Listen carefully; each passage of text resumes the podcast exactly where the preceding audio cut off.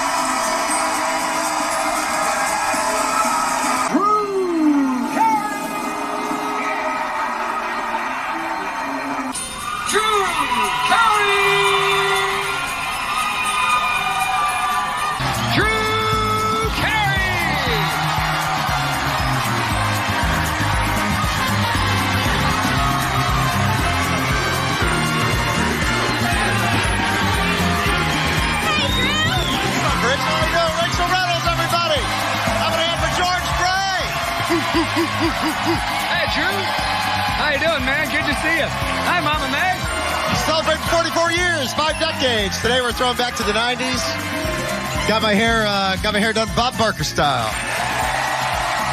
You guys ready to go? Okay, good luck. Thanks for tuning in, everybody. Let's get it started. The first prize ever bid today on The Price is Right. So, who are we talking about? Craig Ferguson? You got me. I have no idea. I mean, whose right. is it anyway? Uh, all right, gentlemen. First of all, before we we we get into the nitty gritty of things, welcome to Life is Like a Game Show, a feature presentation of the W2M Network, available online across most social media platforms and your favorite preferred streaming podcast platform of choice. because I'm not going to spend five minutes doing plugs. That's my shtick. And unfortunately, uh, Harry, uh, th- thank you for joining us, Harry. We know you're not feeling well, so I'll be doing a good bit of the heavy lifting this evening. I am your uh, host temporarius. I don't know what the how, I forget how you Guest say that host. in Latin. Um, I am Brian Espinoza. Joined with me, as always, as I just introduced, we have Harry Broadhurst. We have the one and only Mr. Jonathan Nielsen down there. And as always, the spectacular executive producer of the W2 Web network, Mr. Eric Watkins. Now, good evening, Nope. gentlemen. Note that Eric got the super special intro. We just got basic bitches. It's good to be the EP. Hey, he's my boss. I got to kiss a little bit of ass, but not literally. All right, as you guys can clearly hear, I am a little bit under the weather tonight. I'm hoping to make it through the broadcast without getting into too many coughing fits. I make no promises as far as that goes.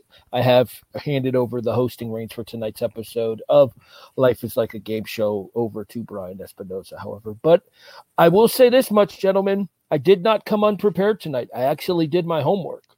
Not only did I watch the documentary, I also watched the Kevin Pollak edition of the Kevin Pollak chat show with Drew Carey. So the clips that are used in the documentary, I watched the full episode of his interview. He's Well learning. done, sir. Now, before we get too ahead of ourselves here, because we've got quite a bit to talk about tonight, I would like to uh, continue uh, to welcome our viewers to the Price is Right month here, the entire month of March on Life is Like a Game Show here on the W2M network. As a continued warning, uh, disclaimer of sorts. These are not the normal Lilags episodes that you have come to love and expect from our ragtag crew of individuals. These shows are at least double the length, if we're being honest. Uh, and they will continue to be the double the length through the month of March. You have been warned fairly. Uh, the Uh, Price is Right- three hour tour.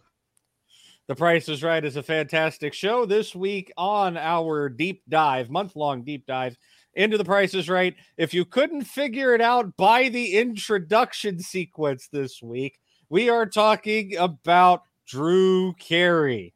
Oh, Can I just- Now, now, gentlemen, I, can I I just- have a question for you. Well, I mean, I guess you're the host this week, so you can gimmick and fringe as necessary. Go ahead, Eric. Give him the banner. All right, all right. Please hold. There we go. Uh, we all saw the intro sequence. There's a particular theme uh, to this intro sequence. Can any of you gentlemen tell me what that theme is? And Eric, you're disqualified because you're the EP and you already know what it is. I'm about to say, je recuse. I recuse myself. Uh, Sounds like a uh, lot of Halloween episodes to me. Harry, were you gonna? say? I was just gonna say general themed episodes rather than just specifically Halloween. Um, so you're both correct, actually.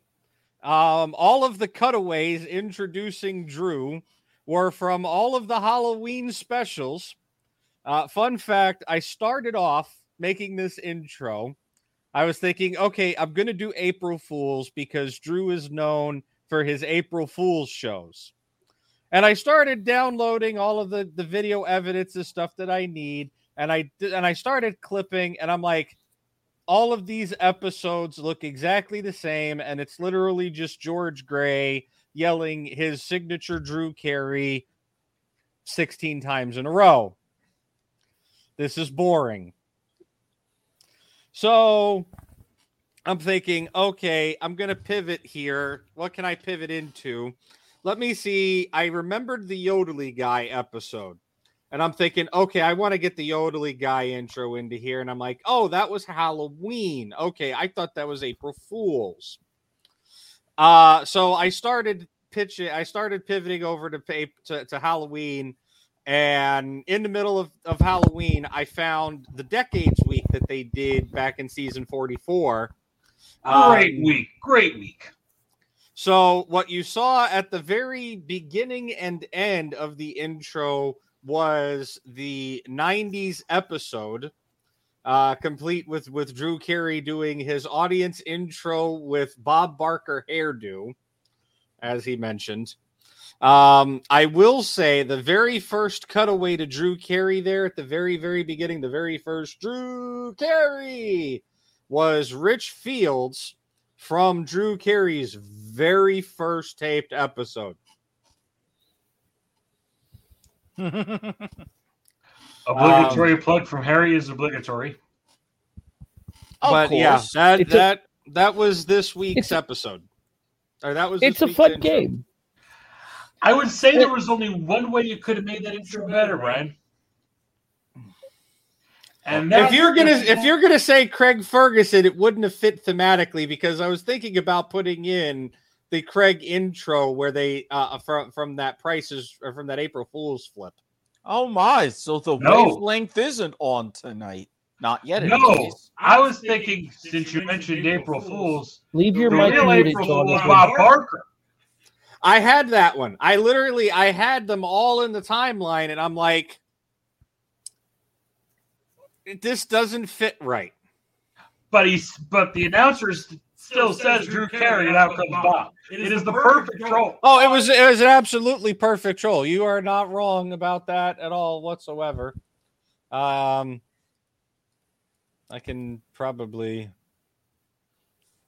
give me a moment here, and I could probably find it in the list of. Uh, Though we got to be careful when we talk about Drew Carey hosting game shows. I mean, we do run the high risk of blowing our load too early. That pun was terrible to the power of ten. I will X myself. Can I just say but that Bob Barker is not amused? that's what we're Xing for.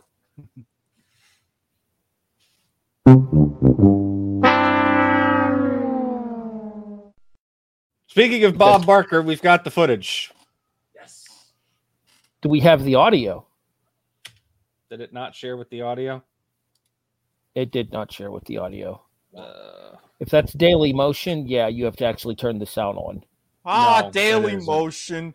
Okay, I, I had try to it make again. a recommendation.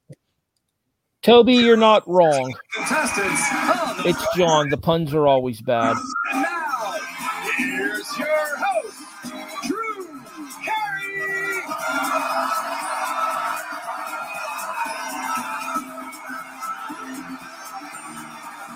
Again, I had all of these clips downloaded, ready to go in my video editing software, Sony Vegas. And again, But it just it didn't timeline right to me. And well, yeah, it didn't timeline right to me. So Is is that what it is that what Discord means when it says you're playing Vegas Pro 17? yes. yes, I'm in the middle of video editing. Okay. I was curious about that. Now I have my Yeah. answer. I don't know, Toby. wanna go I ahead? mean, That's like You want to go ahead and read it so our Eric, you want to go ahead and read it so our listening audience can be No, on no, the he does not need to read it. That's the host's decision. We're moving on. Hashtag damn it, Toby. Yes. And I would like to remind a certain listener by the name of Damn It Toby that I too that I also know where he lives. In continuation of a discussion that we were having before the show started. So our story begins October 15th, 2007 on CBS. Drew Carey takes over as host of The Price is Right. We have a clip in just a moment, but we will have a clip. Are we are we going to the non-credible academic after you hear the clip here, Mr. Espinoza? Uh, We- I don't on- think we need it. On Drew I don't really Allison think there's. Carey? I don't really think there's. Uh, there. Oh yeah, we could go to the clip on uh, one Mr. Drew Allison Carey, sure. But we have a clip. Um, I kind of disagree with that one, Toby. Not going to read it for the listening audience, but mm-mm, I disagree. Toby, I share certain secrets with certain people, and I promise you, you don't know the deepest, darkest ones. On CBS. I like how I met your mother. Bob Barker Studio at CBS in Hollywood. Again, I would like to remind you, I had all of this stuff Exciting hour of pre-planned. Fantastic prizes. The fabulous 60 minute price is right. Also, eating on air is a W2M Thomas Network gimmick Wow, exclusive. Come on down. Tonight's dinner is wings. Hmm.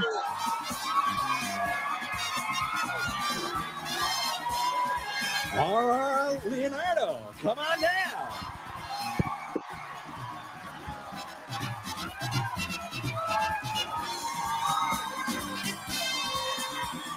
And Flang Gwyn, come on down.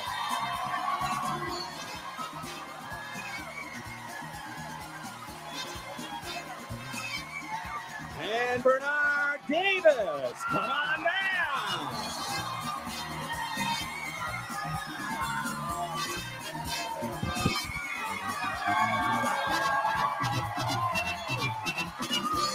You are the first four contestants of The Price is Right.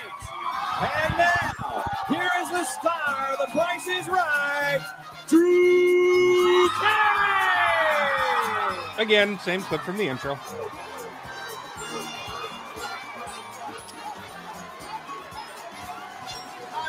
He's so fat here.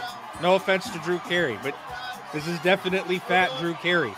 I mean, you're not wrong when you say Welcome to that. Price is Right, happiest place on earth. Look at this place. Correct me if I'm wrong. Gastric bypass, no? Rich Fields, what's sir. our Uh, first I item up think- for bids I think today on the Price is Right? Drew, it's fun scuba equipment. You know, we've No, no. Just diet and exercise plan results in extensive weight loss. You know, I have two diabetes and uh, had cataract surgery in 2020. You know, Uh, apparently Nielsen Nielsen glasses do that to you. yeah, the Uh, uh, the glasses are fake now. He doesn't need them anymore. Apparently, Nielsen's already on the non-credible academic resource. I mean, he's been there pretty much the whole time. It's his thing. Now, now, gentlemen, would you like to play the first one bid, or shall we go to the first academic, or shall we go to the academic resource? I'll play along with the one bid. Why not? We've talked about ge- having more show interaction involved here. All right. Are we doing this in order that we are across the bottom screen? So Eric goes first, Brian goes Uh, second. yeah, we can do that. Yeah. Okay. Placing my initial bid. Well, I'm gonna let me hear about it a little bit more first. Yeah, I was going to Pause say, let for me go one ahead second. And, let me go ahead and play it from. Here we go. All right, first item up for bid. Real quick, pause for one second. I just want to point out, I don't know if you guys noticed it as well. The model for Drew's first one bit is a carryover from the Barker era and Rachel Reynolds. Mm-hmm. Rachel Reynolds stayed on for quite a while after. Like Carrie took 15 over. years. She was well, she was there for like 15 years. Um, I want to say I think I she wanna just say- recently. Oh god, that was not good. like 2003 to 2018, if I'm not mistaken. I think I saw on the uh, on the model Wikipedia page. Just so y'all know, we are getting some really intense, severe weather outside right now. So uh, if we happen to, uh, you know, Disappear? disappear, Yeah.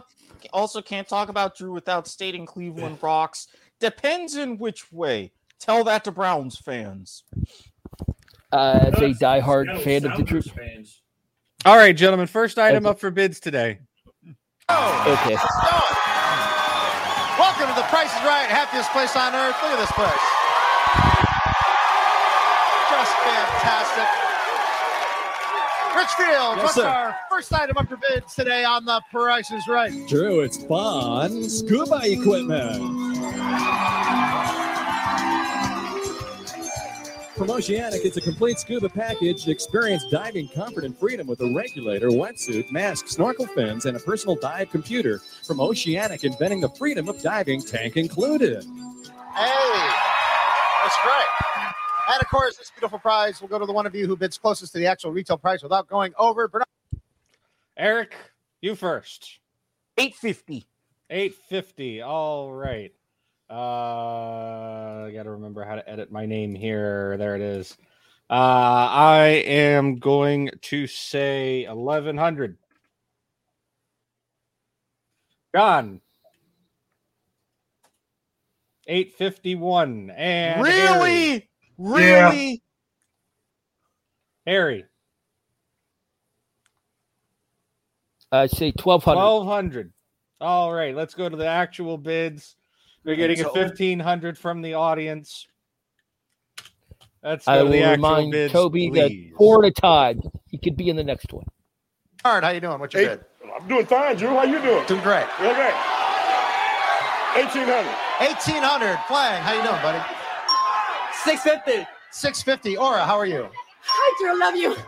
1200. 1200. Thomas. 1300. 1300 says Thomas. And the actual retail price is 2114.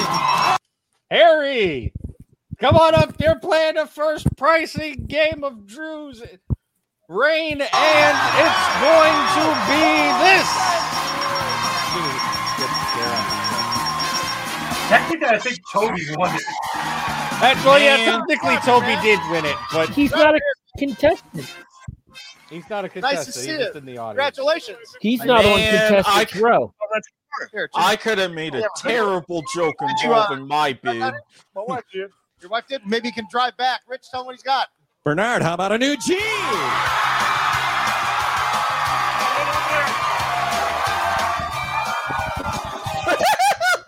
He's already running over to the car like he won it. The Hold Jeep on there, Wrangler buddy. 4x4 comes with standard equipment plus air conditioning and ain't win the locking fuel yet. cap. The Jeep Wrangler. Bernard, you're right. He's patting him on the back. Get the fuck back over there. all the way from Slowly, I turned. You saw that step. little shove Okay. she gave him? Wait, whoa, whoa, whoa, whoa, whoa, whoa, whoa, whoa, whoa, whoa, whoa. I used to have a Jeep Wrangler, a really fun car. The middle number is. Time. Hold on. Each- Sorry. Did you not get the reference that Drew Carey made? Because that is an esoteric reference there. he used to. Niagara Falls. Slowly I turn. Classic movie reference, actually. Uh, no, I I did Uh, not get it. Sorry. Nin- 19,675. Inch by inch. Eighteen That's like a six Three ninety. Stooges reference.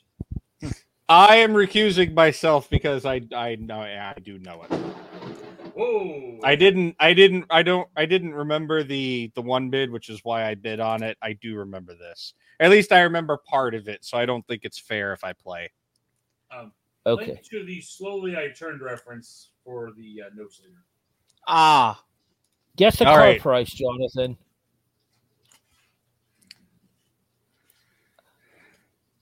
I, Again, I I'm not 19 guessing because I know the first I know the first half of the price. I said 19,675. God, those lightning strikes are awful close. Twenty-one six ninety. Oh, he he's going with how super expensive. It's a Jeep Wrangler, John. All right, so he says he says 21,690. 21,690. Eric, what was your number? Eighteen six ninety. I'm going with 21. 21. Let's see if 21 is under. If you get one of these symbols under here, you get the first of the back half. No. You get $21. You have four chances here. You got $21. She's my wife says 19. Your wife says 19. I would listen to my wife if I was you. Mhm. Wife says 19. There it is. First half of the car. Well, I'm wrong. Hey, Bernard. Halfway there. Let's give me the last two numbers. You're all set. Broadhurst is on fire on, tonight. Maggie. 75. Wife says 18. Boo! Whoa. No, but you have $39. I don't know. Back into the- Sometimes, sometimes El Cheapo works. 75. Yeah, but not as the back end of the car. Wife again? No, I've seen 75. them do that. They did. it's They used to do that on in Bob's era. 75. You win it. Ah, get in there. Get in there. There you go, Bernard. Congratulations. You won it, Chief. We'll be right back with more prices. After the, don't go away. Beat, beat, man wins a Jeep. Okay, so Harry, I'm gonna need you to text me some lotto numbers, uh, please and thank you. I mean, you got two of them right there, 19 and 75. The lotto doesn't go that high, you dingus, unless they It changed really it does. again. All right, I was gonna say, what are they? uh What are, what are they at? Like sixty three now or something? Something like that. Ooh, new viewer. According to my buddy Patrick Ketza, who actually uh, Eric just posted up there on the uh, on the chat as well, uh, Rachel Reynolds is still with The Price is Right. I was gonna say, I'm pretty sure she is. Yeah. Yeah. I Uh, thought anyways, I'm gonna- sh- I'm sure y'all saw that, That on may have screen. been- Please, that may have been I know y'all saw that on screen. That flash on screen. Mm-hmm. We saw Yeah, the first one too. That's how close they're getting. Uh, Brian Espinosa and Jonathan Nielsen may not be seen much longer t- this evening. if that happens, uh, That's the show, take- folks. if that happens, uh, you guys ready to take over? To an Uh, I feel like we extent. might Yeah, but yeah. feel like we mi- feel like we might be rescheduling this deep dive if that happens. no, Nope. Show must go on. show must go on. Anyways, I might hop on my phone. All right, yeah, that might be. It might get down to that. so Two of to the have non-credible academic resource. Yes, please, Mr. Nielsen, tell us about one Mr. Drew Allison Carey. U.S. Marine Corps veteran. Hoorah. Semper Fi. Active in the uh, TV industry since 1985. Man known for improvisational comedy. He had the Drew Carey Show. He had Drew Carey's green screen show. Whose line is it anyway? We do not talk about what happened underneath the desk. You have prices right. You have power of 10. And Drew Carey's Improvaganza. believe AK, whose line is it anyways oh? 2.0. I yeah, I believe Improvaganza was syndicated. It was on GSN. So, as a Marine Corps Was reservist, was it really? Yes. mm-hmm. So, Huh. as a Marine Corps reservist from 81 to 87, earned rank of sergeant, E5. And born and raised in the old Brooklyn neighborhood of Cleveland, Ohio. Graduate of Kent State, part of Delta Tau Delta fraternity. Expelled twice for poor academic Flash. performance. Well, if, if I'm not mistaken, and I could be wrong about this, I think he started doing stand up in college.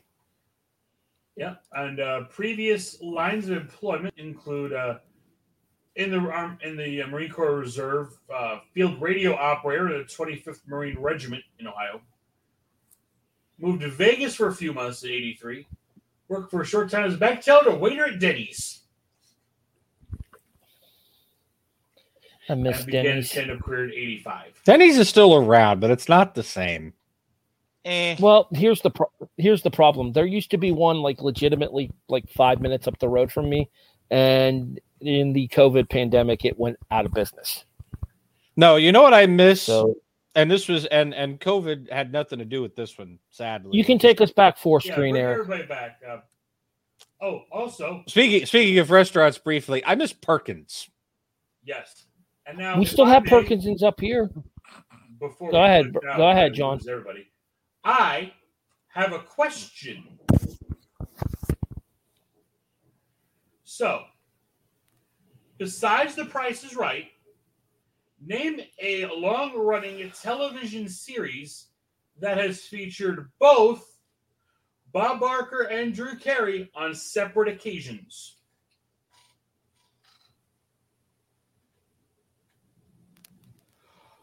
I know the answer to this. Oh, I'm pretty sure I know the answer to this. go ahead. I am pretty sure it's Monday Night Raw. You are correct. The uh, longest running weekly episodic series on television. It is Monday Night Raw. Yeah, that would But we're explain west everything. Orlando, but appreciate it, Toby. Well, I'm east of Orlando, just farther north. Way further north. Uh, real, yeah, real quick, on, allow um, me to take this. January 21st, 2001. Entered as Vince McMahon's guest entrant in the Royal Rumble. Uh, it didn't last very long. I was going to Royal say, technically, he wasn't on. Uh, technically, I don't believe he was on Raw. He was in. uh He was in the Royal Rumble itself. Thank you, Patrick. I was just about to get there.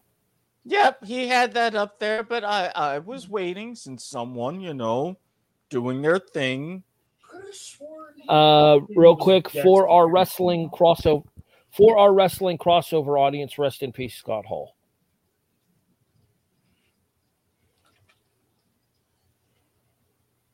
And this one's for you. Hey yo.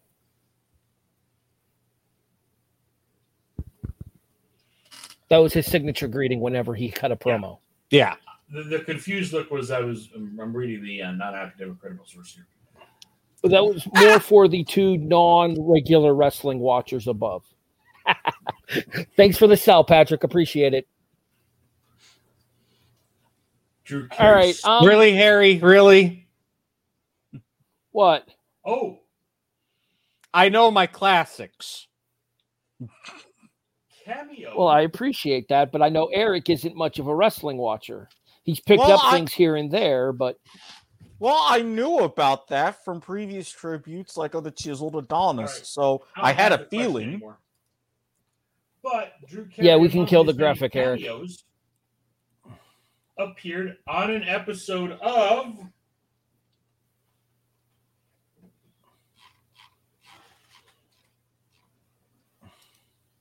I remember that they thought he was the killer on the episode. He, they thought he was the killer on the episode, and he wasn't. as a retired Marine. His character was a sergeant, last rank he held in real life. Real pictures of him in dress blues and everyday garb were on the plasma screen in the squad room.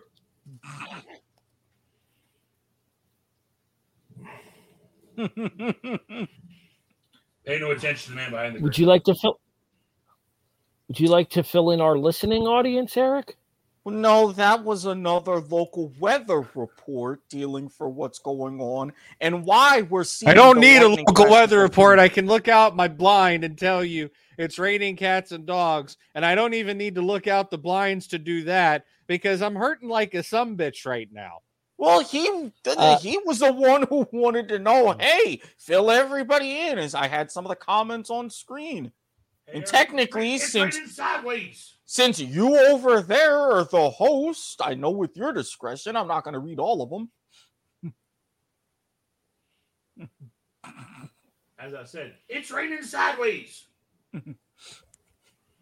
We now go to Ollie Williams for the Black U weather forecast. Ollie, it's fucking raining. Thanks, Ollie. I'm at the wrong airport. Here's what it looks like it is. Bring me some soup. What kind? What kind of soup? here. All right, we'll get right on that. All right, back back to the show. So, Eric, actually, I got one more. Eric, how you beating the heat up there? I, I don't of all the people. I'm not the one to get all the references to. You know how long it's been since I hole. Swimming, swimming, swimming hole. The answer is swimming hole. Okay, like I said, you, you know, I like I said when I was going to make a whole joke about a stereotype while I didn't get the scuba gear, but oh no, didn't want to touch that territory. Now you're setting me up for this. Well, I mean, The views and opinions of Jonathan Nielsen do not necessarily reflect those of They the shouldn't. W2M network. They should have never gave you money. They should have never gave me a network. It's more like it. And here we are. Uh, who do you think I all am? right, guys, back on All right, topic. all Let's right, get all right, back- all right, all right, all right. Let's get back on topic, gentlemen. Who do you think I am? Brooks Parkenridge? I have no idea who that is. We're talking about one Drew Allison Carey, the host of The Price is Right, whose uh, interesting uh, side hobbies include soccer. And And to that point, I actually have you- a story you- about that. Y- y- y- uh, yes, hi, hi. I'm the host. I'm telling you to shut up. Thank you. Um, I have a do any of you know ooh, the soccer team that Carey has a stake in? Okay, that one was pretty obvious. Go ahead. I'm going to go ahead and uh, send it over to co host of Soccer to the Max here on the W2M network, Mr. Eric Watkins, to take it away. Please tell us about Mr. Carey's uh, soccer interests. You're correct. As one of the more recent premier, then expansion teams who's gone on to great success in Major League Soccer, Drew Carey is indeed part owner of former co-host and welcome back to the network at any time, Miss Rachel Krieger herself.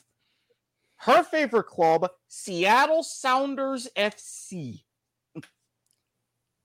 One of the main contenders for MLS Cup even this year. Okay, so actually, Jonathan raises a very valid point inside of the uh, private chat here. Jonathan, I'll let you go ahead and read what you just sent in the private chat out loud, and then I'll I'll touch on that real quick. So the Who Do You Think I Am Brooks Parkenridge, that's the uh, pseudonym that Drew Carey actually uses when taking pictures of the U.S. national soccer team as a press photographer and selling those via wire services. He was at 2006 Inter- FIFA World Cup for his show Drew Carey's Sporting Adventures. So you're telling me that if sometimes if I post like a more recent hmm. episode of Soccer to the Max and I go on to Getty Images and I see the name Brooks Parkenridge, that could that's him. That's him. I'm, Yes. I'm gonna be on the lookout for that. All right, so this actually ties into what I said at the start of the show about the Kevin Pollak chat show with Drew Carey. One of the things that Drew talks about is the fact that he got deeply into soccer upon moving out to Los Angeles because he wanted a local team out in Los Angeles that he could follow that had no sport affiliations to Cleveland. Cleveland did not have a professional soccer team there, the Cleveland Crunch indoor soccer team not included. So Drew went to an LA Galaxy game and fell in love with the game, including eventually working his way up to earning press credentials as a photographer on the sideline, traveling on a complete world tour with the U.S. men's national team, including having to buy tickets to a game in Trinidad at a KFC. We don't mention Trinidad in the United States around these parts. Link, a link to the Kevin Pollak show will be And there you have for the uh, audio listeners a photo of one Brooks Parkenridge. A link to the Kevin Pollak chat show with Drew Carey will be provided in the show description as well. So Drew Carey is not only involved in sports with just soccer. Uh, as we spoke beforehand, uh, he did in 2001 enter the then WWF's Royal Rumble. Uh, he did it Uh, to promote a Paper uh, stand up pay per view. yes. I specifically, re- sorry for stepping on your punchline there, but I I specifically. thought you were going to correct me about the WWF, which is No, why I stopped you talking. you were correct. It was still the World Wres- World Wrestling Federation in January of 2001. But the pay per view I was know. on I'm the reading road to off of the non-credible academic resource. The pay per view was on the road to arguably what many consider the best WrestleMania ever in WrestleMania X7 17 from 2001. And Drew Carey was self eliminated in that Royal Rumble after being in the ring by himself when Kane's music hit. And Carey thought that discretion was the better part of valor and self eliminated. Well, not only that, but he did the stupid decision and he tried to bribe Kane first. I mean, I He did, Kane's and it did not work. ring, I'm No. the fuck out of. Um, however, in 2011, Kane- in an ironic twist of fate, um, if I could use the word irony loosely, um, Hang on. We're talking wrestling. Brian says twist of fate. I'll give it to him, Harry. That's monkey. I, That's I, monkey worthy for me. I, I, I really wasn't trying to go for a monkey for once.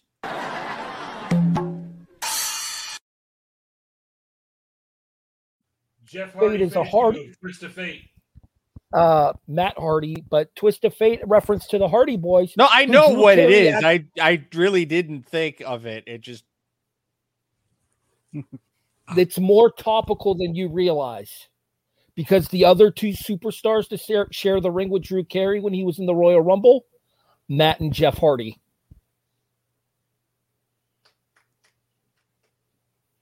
This is the kind of my- no- I pull a punt out of my ass and don't even realize that I just pulled a perfect punt out of my ass. well. This is Unlike other things that get pulled out of other people's asses, which are topics that we will discuss on Point of View Work Family Sunday show. nights here on the W2M network. See, what I was going to say was you're going to go ahead and only get this kind of knowledge on the Indie Siders with Harry Broadhurst and Mark Radulich. They've got a new episode coming up. But yeah, point of viewer, there's Sunday. going to be some updates this Sunday. Trust me. There's That was updates. just like a massive plug block there, wasn't it? Pretty much. Yeah. All right. Anyways, uh, again, ironic twist of fate. In 2011, Carey was inducted into the WWE Hall of Fame by none other than Kane. Into the celebrity wing of the Hall of Fame before wrestling fans get butthurt about his inclusion. Um, Believe me, it's a real thing. He also compete. Uh, so so Kerry has done some uh, celebrity, uh, a few celebrity competitions. Um, not so much game show. I don't know if you want to call poker a sport per se. Um, but he did uh, play in the first celebrity edition of the 2003 World Poker Tour. I was getting to that, Harry. That's why I sent it in the chat. I didn't step on your line. Oh no! When you mentioned that, I'm sorry. Wheelhouse, um, wheelhouse. Trust me, he was going to get to it. Carry on. Carry. I see what you did there.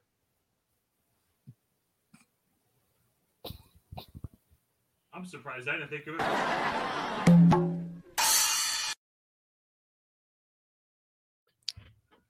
Uh, yeah, so he competed in the 2003 celebrity edition of the World Poker, Poker Tour, placed fifth, uh, beating out the only other actor, Jack Black, and won $2,000 for his charity, uh, which is not specified.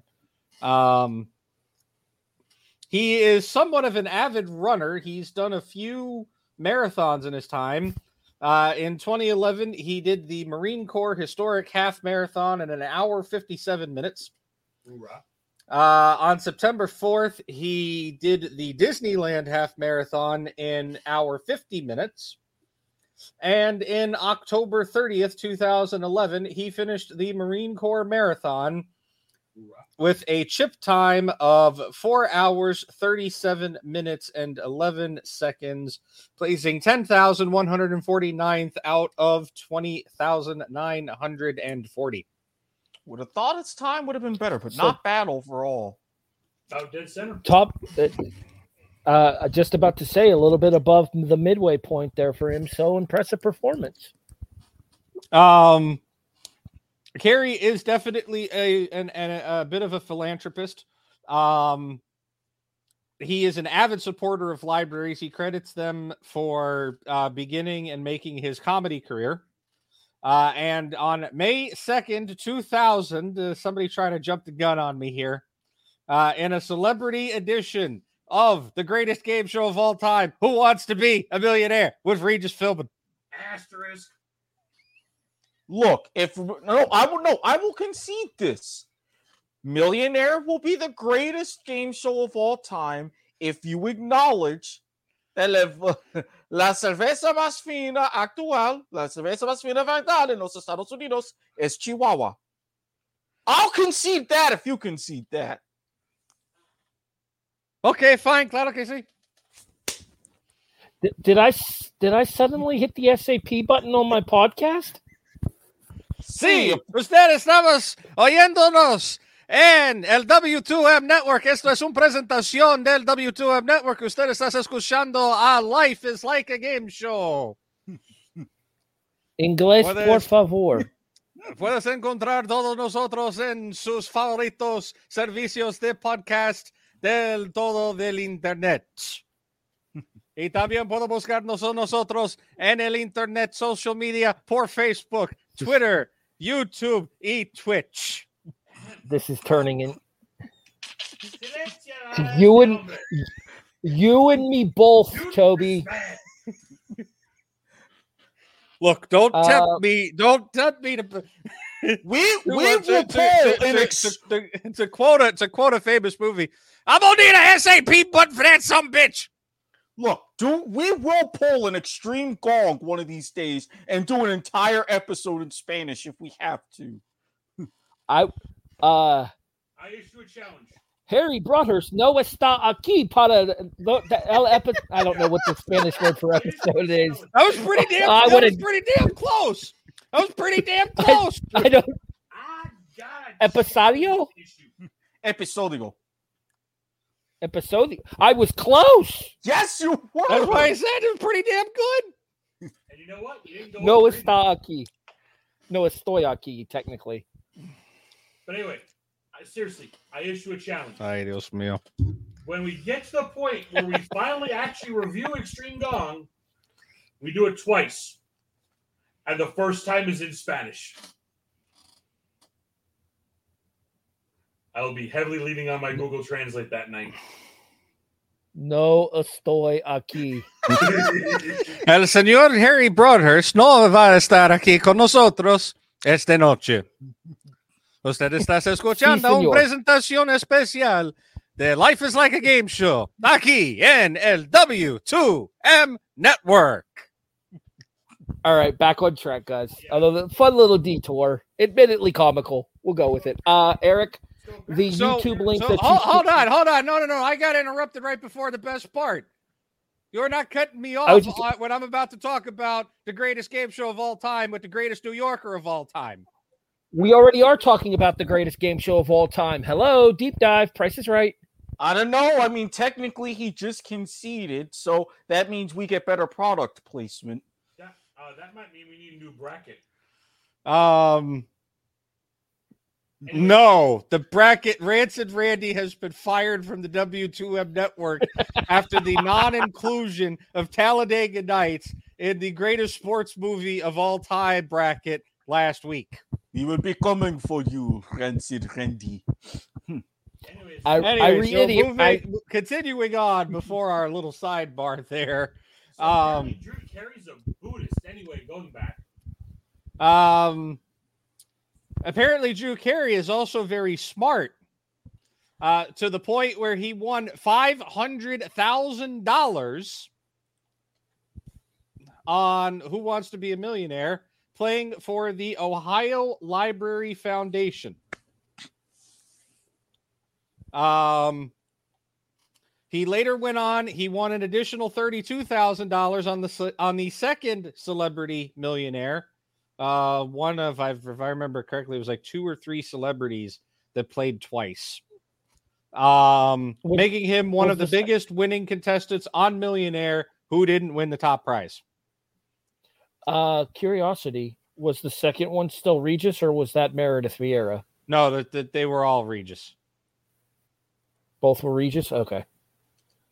I'll have to see if I can't find his celebrity appearance on YouTube as well. Speaking This of is- YouTube, th- see, see, see. I I will acknowledge Vieira's existence, but I don't like it.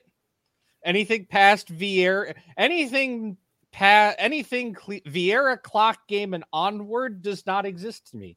Just like Leslie Jones Supermarket Sweep does not exist. to me. Look, you can explain your hatred for particular hosts of that show in 25 words or less on another episode.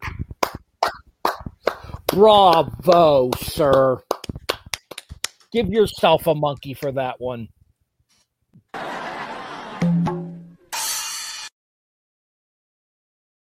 Um, I You do look, you- you, actually. you, I- don't you throw me a full toss, I'm gonna hit it for six. Okay, this is how I roll. Six runs. uh, speaking of, I hope that they don't have weather like we're having currently later on this evening. Uh, just as a heads up, speak speaking of YouTube, the YouTube link that I sent in the private chat that everybody will see in the show description is the Kevin Pollak chat show with Drew Carey that I mentioned earlier. Um, Carey's World Poker Tour winnings uh, went to the Cleveland Public Library charity. Um, and in 2007, he offered to donate up to $100,000 and $10,000 increments to the Mooch Myernick Memorial Fund. If anybody could beat him at FIFA Soccer 07 for the Xbox 360, he dared five players from the U.S. men's and women's national teams to compete against him. Uh, he ended up donating a hundred thousand anyway, plus sixty thousand for losing two games out of the six games he played. Um, Does it say who beat him? No, unfortunately. Oh, Um, in October of 09, he made a bid of $25,000 in a charity auction for the at Drew Twitter account. Uh, he later increased his offer to $100,000 if the number of followers on his then account at Drew from TV reached 100K by the end of the auction. Um, he then said on, on an interview with CBS News that he would donate a million to the uh, Lance, Lance Armstrong Live Strong Foundation if his follower count reached 1 million by the end of 09. You mean he would donate one million dollars? dollars. Yeah, and how well we'll be coming back go? to that $1 million in a few minutes, by the way. Um, Cool. We don't get to use that reference about often enough on this show. Another of Carey's offers uh, to contribute to helping others came in September 2014. Uh, he promised $10,000 to help find the perpetrators of a. Um, uh, uh, on second thought, I'm gonna Yeah, I, I was about to say. Yeah, reading I the rest know of that sentence. Where I know, I know the story you're referring to. Best to avoid that one on air. yeah, yeah, one or Um, two that we he offered ten thousand dollar reward for a very heinous crime. That was Indeed. Then very quickly matched by several celeb- other celebrities. Um, real quick, I have a question. I've got a question. Thank you. Has he ever offered a twenty-three thousand seven hundred and forty-three dollar reward? That is too oddly specific for me to not say no, because I'm sure you know something that I don't. Oh, I Uh, we'll get to he it a little bit. We'll get to it a little bit later in the show. Dun dun dun. Wait, wait, If you're gonna do that, if you're gonna do that,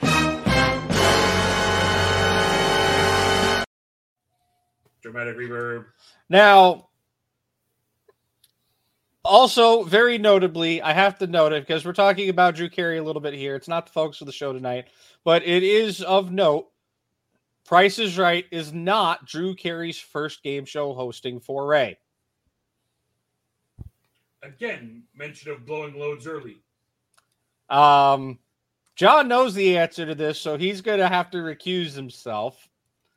Eric or Harry, do you know the game show that Drew Carey hosted before he got the gig with Price? It was in the greatest game show of all time tournament. Damn right it was. I mentioned ta- it on he here talk- in the pun. He talks about it on the uh, Kevin Pollak thing as well that he had recorded the pilot for this when he was offered the job at Price is Right. Power of ten. Power of 10. Yep. All right.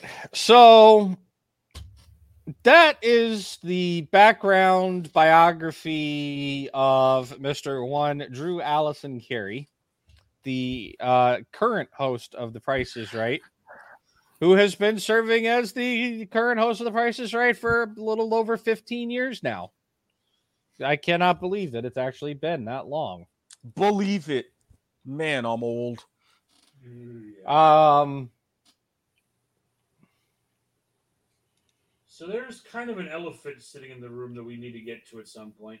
Are Oh, at that there- point? I, I think we might be. Yeah. There's a couple. So um, if I could request the setup clip first, this is a Bob Barker era clip. Fair warning. Are we going into this right now? I thought that we were going to do. Uh, I thought we were going to do to do the Rich Fields George Gray thing first. Uh, think it might be better to talk about this first because this is going to take a while. Yeah, I think I was, I was kind of wanting to segue into um I will, uh, perfect route bid. the list in a moment. Okay, so then we are okay. We'll save we'll save Rich Fields and George Gray for a little bit later. Then, all right. Um, there's there's a lot more to talk about actually beforehand before we get to perfect bid while john's you know getting all the stuff set up for that because i thought we had it already um something a big notable difference that i will say between bob barker's run of the price is right and now drew carey's is and it's evidenced by by what i've uh, put into the intro today uh, a- and, I talked about at the very top of the show.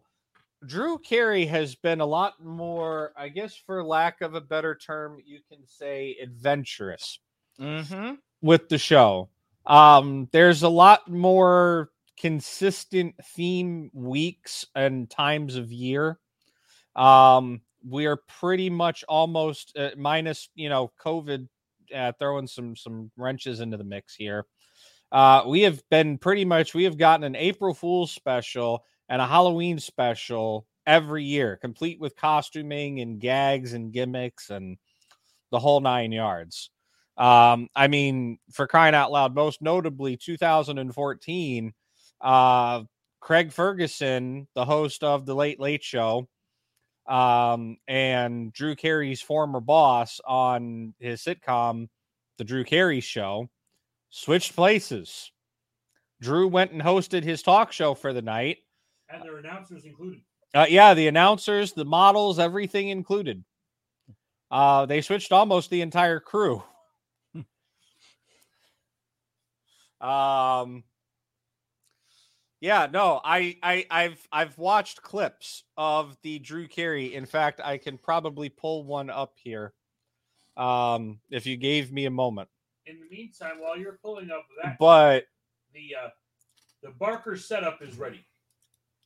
Um, I'm sitting here watching clips from the uh Craig Ferguson hosted Price is Right April Fool's special, and the people are freaking hugging the pantomime horse. Secretariat. They're literally just like they would go and run up and hug Bob Barker or Drew Carey and like just go crazy when they win. They're literally running up and it's a fucking horse. So they so this gives me a question. I don't have a formal question here, but this leads me to wonder. Did they, while milling the line for Price is Right, actually funnel those people in the Drew Carey show and funnel the people who were there to watch the Drew Carey show into the audience of the Price is Right that day? I don't think so. That would be I think that would be a little bit too deceptive on CBS's part. It would have been awesome to do, though. I think they might have offered them tape or tickets to both tapings. Right? Like for That like would make more sense. Yeah, like it's like okay, if you were here for Drew and you're not going to get to see Drew because Craig's hosting, we'll give you a ticket to go see Drew do the do us basically a 1-hour stand-up special almost. And vice versa. And vice versa. But I don't think people are going to leave the prices right just because it was Drew Carey. In fact, I know people knew about it to at least some extent prior to because one of the contestants actually had a I think it was like Kiss Me Craig shirt or something to that effect on. So they knew that Craig would be the host that day. Even if it was extremely short notice, it was still it was definitely known to some degree. Gentlemen, But Harry Broadhurst mm-hmm. will be muted tonight. There we go. I do apol- I do apologize for having to step away for a few seconds. I had a phone call I had to take. All right. Um. Yeah. The thing about the uh the, the Ferguson hosting the episode of The Price is Right is I would imagine that that episode of The Price is Right is available on YouTube if people search for it. I know for a fact no, it isn't. it's not I've on YouTube. Pieces in the past, it may have gotten pulled. Fremantle Well, I- seems to have a hard on for that specific episode and will not let it exist in its entirety on YouTube. There is a Well, channel that has a couple of the pricing games um and the showcases, but um it does not contain the full episode. Well, I know for a fact that the episode of the Late Late Show that Drew Carey hosted. Yeah, no, that was perfectly said fine. Like Worldwide on YouTube. Pants, Worldwide Pants, which is the company that controls the rights to, you know, that stuff, uh, to Late Late Show and Late Show with David Letterman. They don't give a shit. But Fremantle's got a That's- hard on for some reason for the 2014 episode or the 2014 April Fool's episode because every time I see it go up, I it's it's down almost instantly. Real And the few places uh, that I I have tried to find it, um, yeah, I know there's a thing on the screen there. I was just about to read it. Uh, Patrick chiming in. Patrick's a huge soccer fan. Uh, going back to the FIFA charity games, I couldn't find the outcomes of all of the matches, but he definitely played Kasey Keller, who was the U.S. men's goaltender, Hope Solo, who was the U.S. women's goaltender, and Taylor, what are we doing, Twellman? Keeper. They're goalkeepers in soccer, but yes. I, I don't feel good. I'm not getting alone. involved in this fight. And on that note, um, can we uh, head back to 1980 for a moment for a clip? Indeed, we can. All right, before we before we do that, I'm gonna I do have the uh Yeah, let's I do set have this a, I up have properly. A, I, I I I I have a clip uh real quick from um, you can still share or screen share on your end as well. I left that open. uh, move over. Fine, I'll do it that way. I feel like my clip got preempted by news. 500. All right. Mark. $1,000. $1,000. All right, Mark. 651. 651 Paula. All right. Let me have a look at the actual retail price. Is $892. Paula, that's you.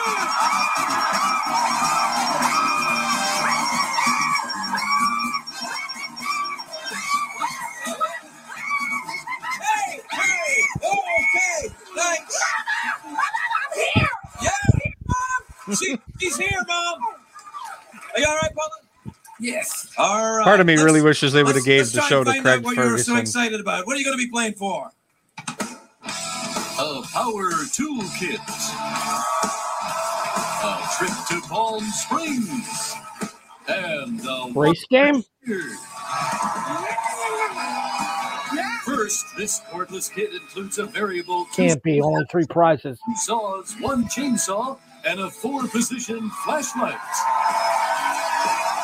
Second, you and a guest will ride round trip in a chauffeured limousine from Los Angeles to Palm Springs for a six-night stay in a pool view king room at the Riviera Palm Springs, a swanky palm-shaded oasis with sparkling pools and private cabanas. Mm. Plus, enjoy one dinner and a round of golf.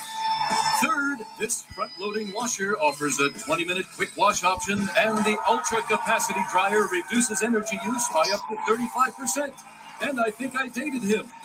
And there's one more. It's a new truck. And there's the horse. It's the Toyota Tacoma regular cab 4x2 truck. Comes equipped with a 2.7 liter engine, four speed automatic transmission, and sliding window. It's the Toyota Tacoma. That's just two interns. More or less. Here's what I was going to say. Here's the price. Is it more or less? And what we do is you have to win this prize in order to move on to that prize. You have to win that prize to move on to that prize. And if you win that prize, you move on to the new truck. All right? All right. Okay, the set of tools. $2,000. More or less? Less.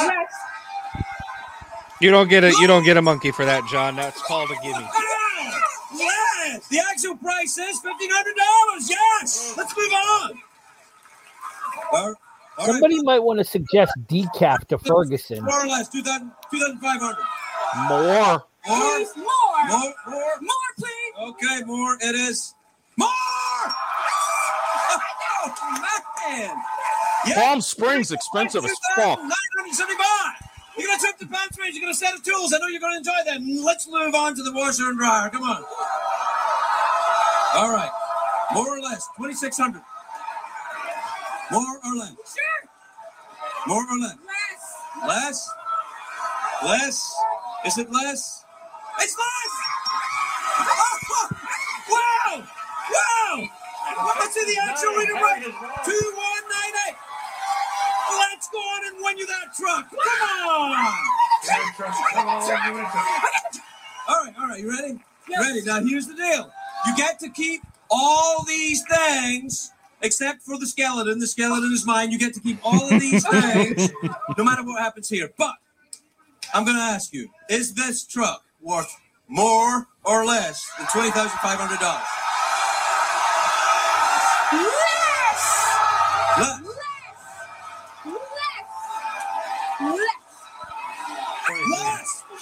It was a four by two. Come on, let's get one. Yeah. Come on, get on it. Yeah, hug the horse. You gotta do horse too. I'm keeping the horse. Get in there, enjoy it. Look at that. You'll be able to take your presents. You can take all your stuff home. The actual retail price, of course, is nineteen seven seven five. We'll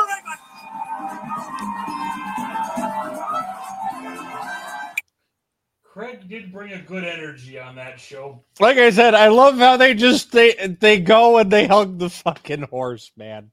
All right, so um, back. To, Now- let me, let me try again. Back to 1980 or not yet? Um, yeah, let's let's go back to. Wait a minute, why are we going back to 1980? Do we really have A to? record at the time.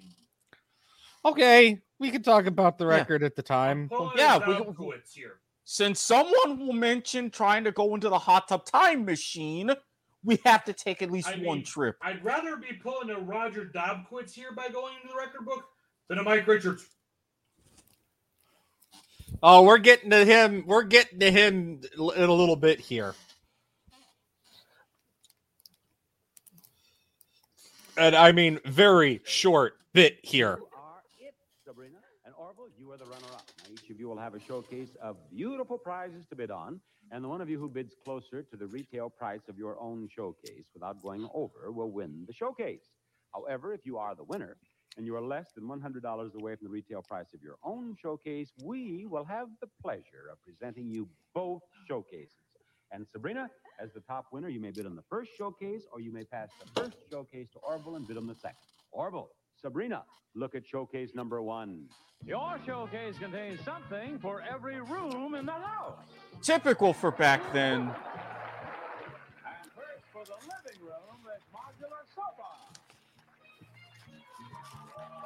From Barcalounger, the fabulous new concept in modular furniture called the Living End. Both end pieces open to give you two luxurious reclining chairs. Barker Lounger. Haven't heard of that brand since And basketball. game room, a home soda fountain. From GA Systems Incorporated, a home soda fountain. Everything you need to dispense your favorite soda, syrup, plus carbonated water with the GA Systems. I totally rock one of those. And Ditto. This refrigerator freezer. Gee, Pat with the John level pun. Bob Barker Lounger. I approve. I, of course you would. clear system throughout. And finally, for the family room, an unusual cocktail. You're fired, Ketsa. It isn't how you play the game, it's what you play it on. And this is the ultimate, covered in genuine goat skin. When closed, it's a stunning cocktail table open, and you're ready for a game of backgammon. And the showcase can be. I could use a table like that. price right. Sabrina, does this showcase All right, so John's disqualified because he's obviously seen this clip. No, This is your showcase. I know the result and how close, but I don't know who does it.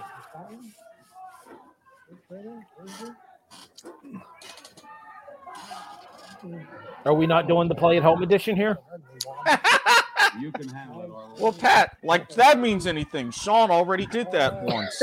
Well, send your hate mail to Mr. Hate Mail himself at s.gomer at gmail.com. Patrick actually used to co-host a podcast here on the W2M network with me, I know. Don't hiss and boo. I think. but Brian and John don't. Now, Sabrina, this I know more than you think, Harry. Your showcase contains all of the prizes mentioned in our salute to famous hills. I've been read in on the network's history. Is Blueberry Hill, sung by Fats Domino. And here's Wrestling and rap was included in the network's history. this new stereo. Cool. I went deep. This record is one of Fats Domino's great Apparently. hits and will probably become a real collector's record. Also, the stereo. No comment. A Zenith integrated I don't don't start your chuckling over there, Chuckles. precision automatic record changer, both I wasn't gonna until you mentioned Chuckles. Delego Tune Port speakers from Zenith. Our next tale is the famous Beverly Hills of Los Angeles. And you'll find out more about Beverly Hills firsthand with this gift certificate for a thousand dollars to Gucci. Very unusual for them to do a gift certificate or cash in that era. Not necessarily. They also did gold as well. When they did gold or cash, they were low budget, and you knew they were low budget For a six-night with breakfast at the because they would go for literally the two car minimum. Yep. where you receive the attention Yeah, and service of Pat, the you're right. Them European Fats Domino albums. On Union Square in San Apparently, Pat found his thrill up on Blueberry Hill. Hills is left in our book. It's the seven hills of Rome. Well, this is a good showcase. Three trips. Impressive. Two trips. This was this was the era where showcases were not structured to where they were towards the middle to end of Bob Barker's run, where it was pretty much three to four and done. This was the time where you could easily see like seven prizes in a showcase. Oh, and I agree. That second showcase smoked the first one.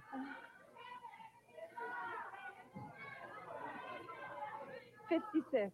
Five thousand six hundred dollars is her bid on that Joe Gate.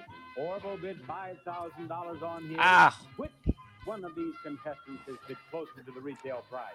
We'll find out in a moment. Right now, let's see this. Introducing the Uh, instant body fast makeover. forward I have commercials. Yeah, uh, uh, well, This is well, original VHS here. yeah, no shit, Sherlock. I'm gonna have us full screen as I fast forward. Now, granted, this this isn't going to be like the one incident with the Australian rules football game that I saw, which I'm going to leave it at that. Dead. Um, time index you want coming back is 5821. Super decade and then match game.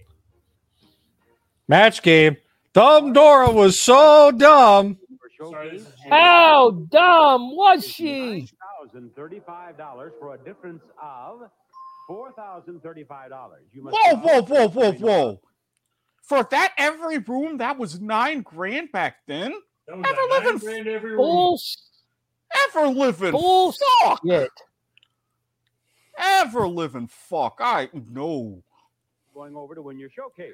You gave us a bid of five thousand six hundred dollars, and the actual retail price of your showcase is five thousand six oh two. You missed that two dollars. You won Two dollars. Yeah, and winning 21 grand back in that day was no joke. Eric, I'm gonna need you to do some math here. Twenty-one grand and nineteen eighty dollars uh, adjusted for inflation. I gotta give me a moment. Uh, good old inflation calculator. We use it often around here. I'm going to say off the top of my head. What was it? anywhere Twenty one between four eighty nine. 21 419. I'd say anywhere from triple good. to quadruple. I would say probably about seventy-five grand. 80. Excuse me. Who's close to not going over? Twenty nine one forty eight. Hmm? What you said, right? 29,148. No, 21 419. 21 4. I think I I think can't- Brian might be slightly numerically dyslexic. No, I year just have a very bad short term memory. And the year is 1980. There's also that possibility. Twenty-one thousand four hundred nineteen dollars in nineteen eighty is worth seventy-three thousand seven hundred forty-eight dollars and ninety-four Oh, oh, I'm over by two grand. Oh, I'm over by two grand. I, if we were playing the range game, I would have been right. I said between triple and quadruple. It's almost smack dab in the middle. Anyways, that was the record at the time. Segway. Almost, Pat. Almost. A little over half the price. Yeah, they the Price is Right did that every so often to like try to dissuade people from always passing the first showcase. More to the point. More to the point here. How the hell is a trip overseas back then less than the cost of that game room? Air travel wasn't the same back in 1980. Very think that it would be more unregulated, very unregulated, which meant very cheap. And planes falling out of the Uh-huh. sky. Yeah. Ah! Also, probably the um, dollar was very strong back then internationally. That's fair too. Yeah, I didn't think about that. Because that All right, so we show you- currency. We show you Mm. we show you that clip to talk about the story of Terry Kniess. Uh, Theodore if- if- Clawson. hold- uh, yeah, hold. t- Do we have the other? Cl- do we have the modern clip? Please tell me somebody queued up the modern clip. Wow, where did these crickets come from all of a sudden? Of course, which is why I'm already like three steps ahead of you guys and typing it up. Please go to. Well, the that's why I was giving everybody. There we go. So yes, uh, Harry, not not just not to steal your thunder, but I don't want to go. You're you're you're saying something that's going a little bit too far ahead. At the Oh, moment. so we're just going to show the Terry. We're showing Yeah. the Terry part. So- first. Gotcha. Um, we show you that clip to set up this clip.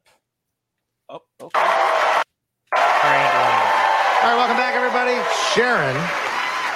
Oh, it doesn't. Hold on. Sorry. And there's your Exit out. twenty-three. th- Exit out for a second. I want the actual. There's the ep. There's the full. I want that full. show. South Africa, courtesy of award-winning South African Airways, offering the There comes that's amount of Terry. I said exit out of me. slight slight volume warning to our our friends using headphones. I can. I'll. I'll drop the volume.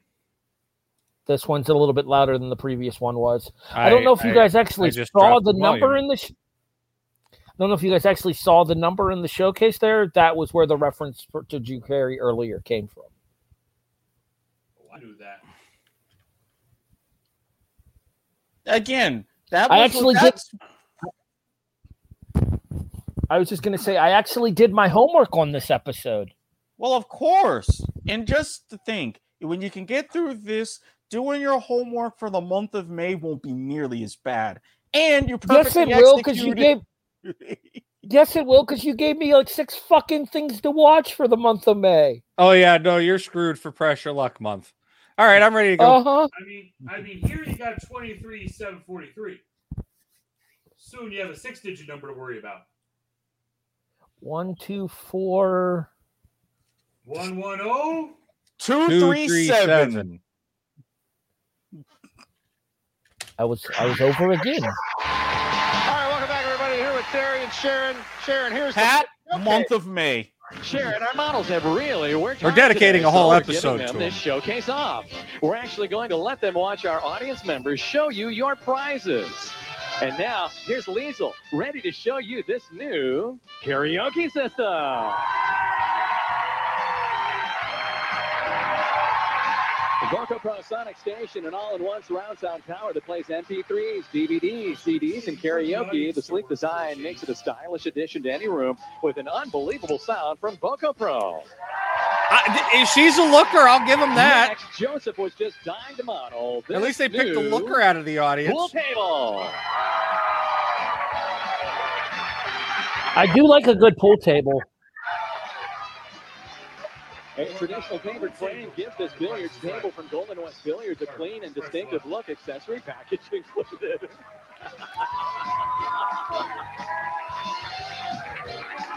and Karen was just chomping at the bit to show off this brand new trailer.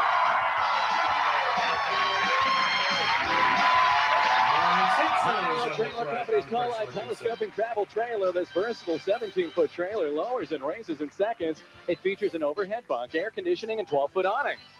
So thanks, guys. A karaoke machine and pool table, a trailer, and three rested models. Things couldn't be better.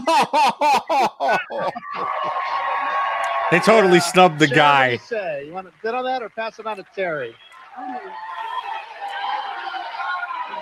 I like that trailer. How big is the trailer?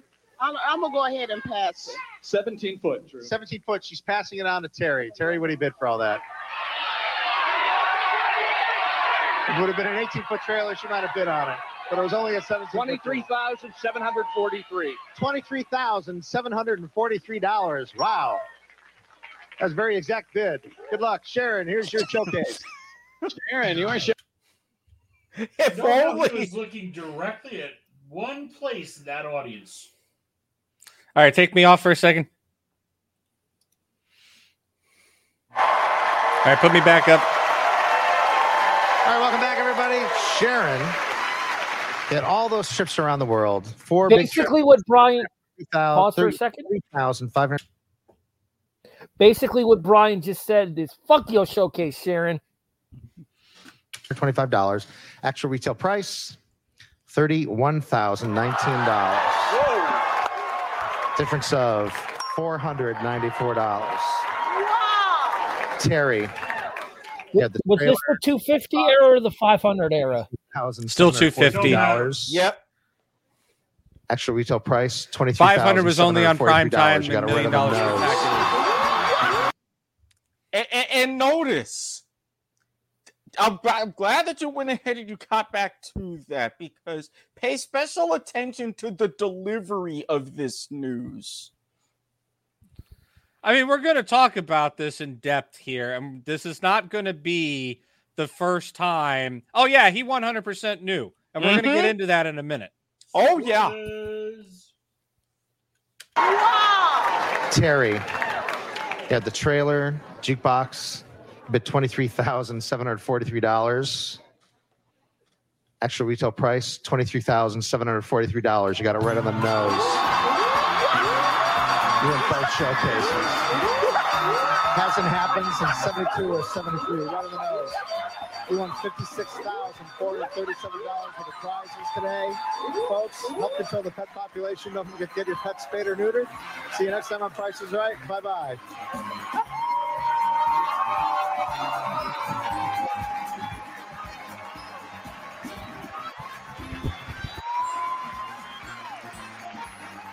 According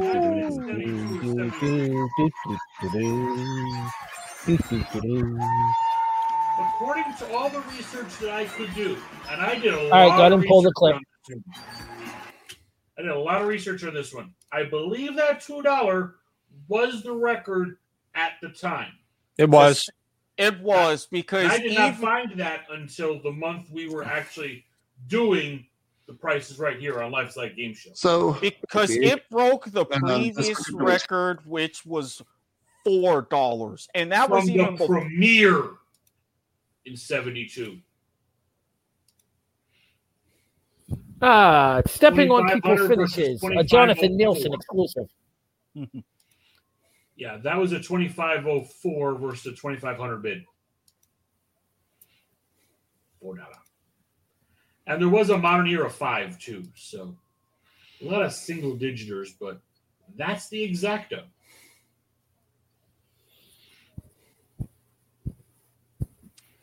Yeah, th- th- th- there, Yeah, Harry, you're there's right.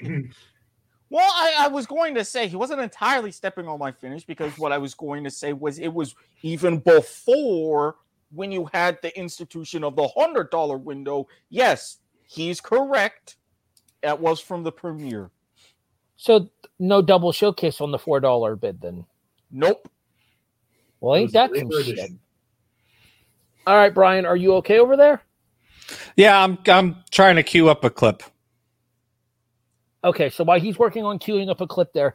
Okay, so Patrick actually commented there, it's like he knew. Um, we'll get into the documentary more specifically here in a few moments. I'm sure Brian's going to go go about this at length there.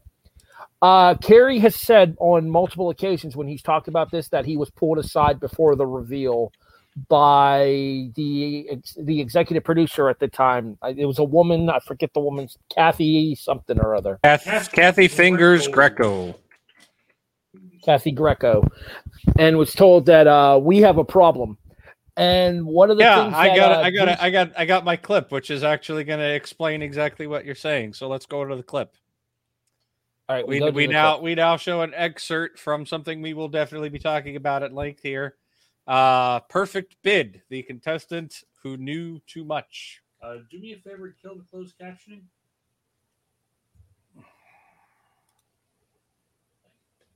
But the second Terry made that bid, I saw Kathy Greco, who is now one of the producers. She's got a clipboard. She's just standing there and going on watching. your end or and not? she just turned and walked Audio only. area that I- was I think the screen. Great is job, John. out. You caused it to bork. Just clicking a closed caption button caused it to bork. Apparently, that caused YouTube to bork. Yes. No, Or- because I saw the closed captioning that was already there. I think it's I think it's because of the fact that it's a, a movie with ads on the show. It blacks out when you try to screen share it That's a thing on here. Because Yeah, I've had that I've- problem. I've, I've had that problem with videos on YouTube when I've been on my video calls with Eva too, watching shows with her. Not to mention the fact that we actually dealt with something similar way back when Harry and I did our alternate commentary. Turned out to be the premiere for the Broadhurst Walking Sports Report, Sports in Black and White, which this week will be available when Okay, give me give me like to stall for like two minutes for me then, and I'll have Well, this another way. Well, while right. you were doing that, it is about that time. It's actually well past that time to remind everybody. Wait, wait, what? Go. Yes. Thank you. You are listening to Life is Like a Game Show, a presentation of the W2M Network online at W2Mnet.com. In addition, you can find us on all of your favorite podcast listening services iTunes, iHeartRadio, Stitcher, Spreaker, Podbean, Castbox, Apple Pod, Google Pod. Rate and review us five stars on Spotify. Check us out on Overcast and watch us in video format on Facebook, Twitch, Twitter, and YouTube. You did mention iHeartRadio, didn't you? I did. It's one of my first ones. Mwah! iTunes, iTunes, iHeartRadio, There you go. Hmm. and I managed to get that entire. I managed to get that entire plug off in about thirty seconds.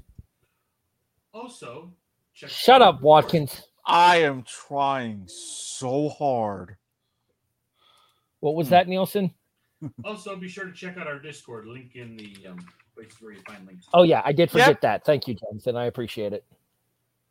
And if you're interested, all of the content that we are giving you guys tonight, talking about the contestant who knew too much, the perfect bid, which is what we're about to get into, the Kevin Pollak chat show with Drew Carey, and I think there's a few other clips and other assortia that we will be linking in the show description as well, so that you too can do your own deep dive into the Drew Carey era of The Price is Right. This week's presentation of Life is Like a Game Show. You good over there, Brian? I'm please hold. I'm being resourceful. Okay. Hmm. He's if he is working on. going to next week. Well, yeah. Well, why don't we go ahead and talk about what's the upcoming schedule here on Life is Like a Game There- Show Why there's a he's working couple- on there's that a real couple quick. of syndicated and nighttime specials of the prices right. Those are going to be our focus next week. We're talking about Dennis James in the 70s. We're going to go into Tom Kennedy in 1985. We're going to talk about this thing in 1994 that I'm not particularly much of a fan of, but the man above me very much is. and these things called million dollar specials, along with salute to the troops. Million dollar If spectacular. you're talking about me, I can't hear you. I've got loud audio in my ears. Oh, we know. The um million dollar spectaculars. Yes. And, And we're going to two bring it. Well, I was going to say we're going to bring it full circle because what we tried to do with the original deep dive, it happened to be during the 50th anniversary special. Needless to say, that train wreck will not be repeated, as we will include that properly in the specials for next week. The 50th So I need to watch the uh, 50th will not be anniversary seen episode. I, I need to go back and watch the 50th anniversary episode. Gotcha. All right. Um, in two weeks' time, it will be the Clip Show meets The Price is Right. As we delve into things that we may have missed, uh, important clips along the timeline, various uh, additional resources of different games that we've enjoyed over the years. We also have our game breakdown as well. We're not going to go into every game, but I'm going to prepare you, gentlemen, ahead of time with this question. What are your five most favorite pricing games? What are your five least favorite pricing games? The most favorite isn't going to be that bad for me. Least favorite, though, surprisingly enough, that's going to be tough. I got two words for you, Professor Price. Well, okay, obviously, there you go. Back And- on I actually topic. like I actually liked Professor Price, but okay. Uh, are you ready over there, Mr. Espinoza? Yes. Then we now return things to your host for the week, Brian Espinoza, as we delve into the perfect bid. made that bid. I saw Kathy Greco, Are you who is kidding now me? one of the producers. She's got a oh, clipboard. She's This just was working there in the watching, preview 30 and she just ago. turned and walked over to this. Apparently, the audio from the perfect bid. Yeah, no, it's a similar thing, and it goes across a lot of platforms because, again, ESPN, when we did the alternate little commentary, area that was called the. I pub, ran into the was same where the, issue. Kind of the production people sat behind this. Anyway, I have been a mathematics teacher. So yes, it's the s- it's the screen sharing, so you're gonna have to do it audio only. No, I have a yet another way I can get around this. Are you talking about your tools of the trade that we've discussed? I'm gonna Uh, well, he that's just went. yes. He just. He just went man down, so I'm assuming that he is currently working on his potential attempts in order to do that. What do you have against? Okay, you know what? We have to stall Speaking until of uh, pricing games that I'm particularly fond of, Three Strikes. Uh, I like Three Strikes, but I feel like it's one of the more difficult games. Well, Brian, That over could be tried another to, uh, conversation. reach into the bag for a third pull, and uh, the first two pulls did not go over so well. Doesn't even have any of the act- digits of the car on the board. Okay, we're being yelled at by the host to keep it on topic, so we will. All right. Um, we'll talk about so the contestant that you guys saw, and I'm going to try to talk my way through this.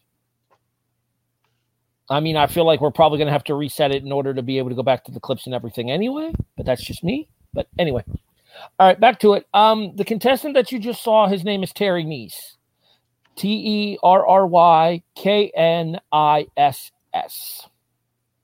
The twenty-three thousand seven hundred and forty-three dollar perfect showcase bid. So, Terry was not the one who actually came up with that number. And Terry will tell you in an interview that does air during the Perfect Bid documentary that we are currently trying to be able to show you guys the video footage of that he thought of the numbers on his own. There is proven evidence that that is not the case. Terry Na- Terry Kniess is a weasel. They're good. Um, I have a clip to evidence what went Oh, on during the perfect bid, but a little bit earlier. Again, this is a Bob Barker era clip that sort of sets it up. Contestants with very good memories. Now, before I go ahead and show this, we going through the whole spiel. We'll go through this until Brian's ready. All right. I'm not ready. I'm not ready. I will let you. I I will. The Uh, lovely Shane has for you folks to bid on. It's a fun new motor scooter. Is this what I think it is? A motor scooter from Honda, the Elite 80 with its 80 Pause for a second, real quick. engine. It has plenty of power. Me, give me a quick pause. Go ahead. Uh, is this is this what I think it is with uh with uh Theodore in the audience? not Theodore. No. Uh, pay attention to the second contestant in contestants row. Okay. It's easy to handle for a super fun ride. And you get to bid on this first Barbara. Seventeen hundred. $1,700, Michael. Exactly twenty-one forty-eight. His bid is 2148. That's an interesting bid. How did you settle on 2148? I seen that on there last week, and that was the exact price. I know that. I watch you every day.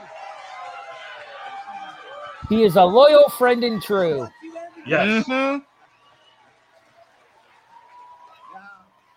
You were laughing and you didn't hear what else he said. He says he watches every day. Now, if he wins this, you'll see that loyalty to this show paid off.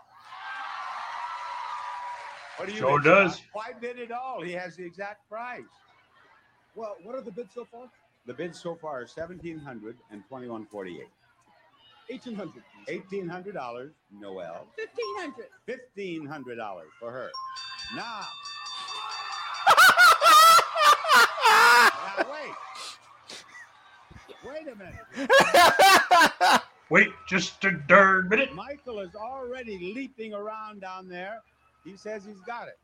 Now we'll just find out whether you got it or not.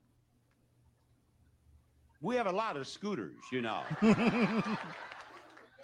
You notice the Regis stall by Bob here. Two thousand one forty-eight. You got it exactly right. You'll wonder where he learned it from. Got it exactly right. The OG Bob Barker.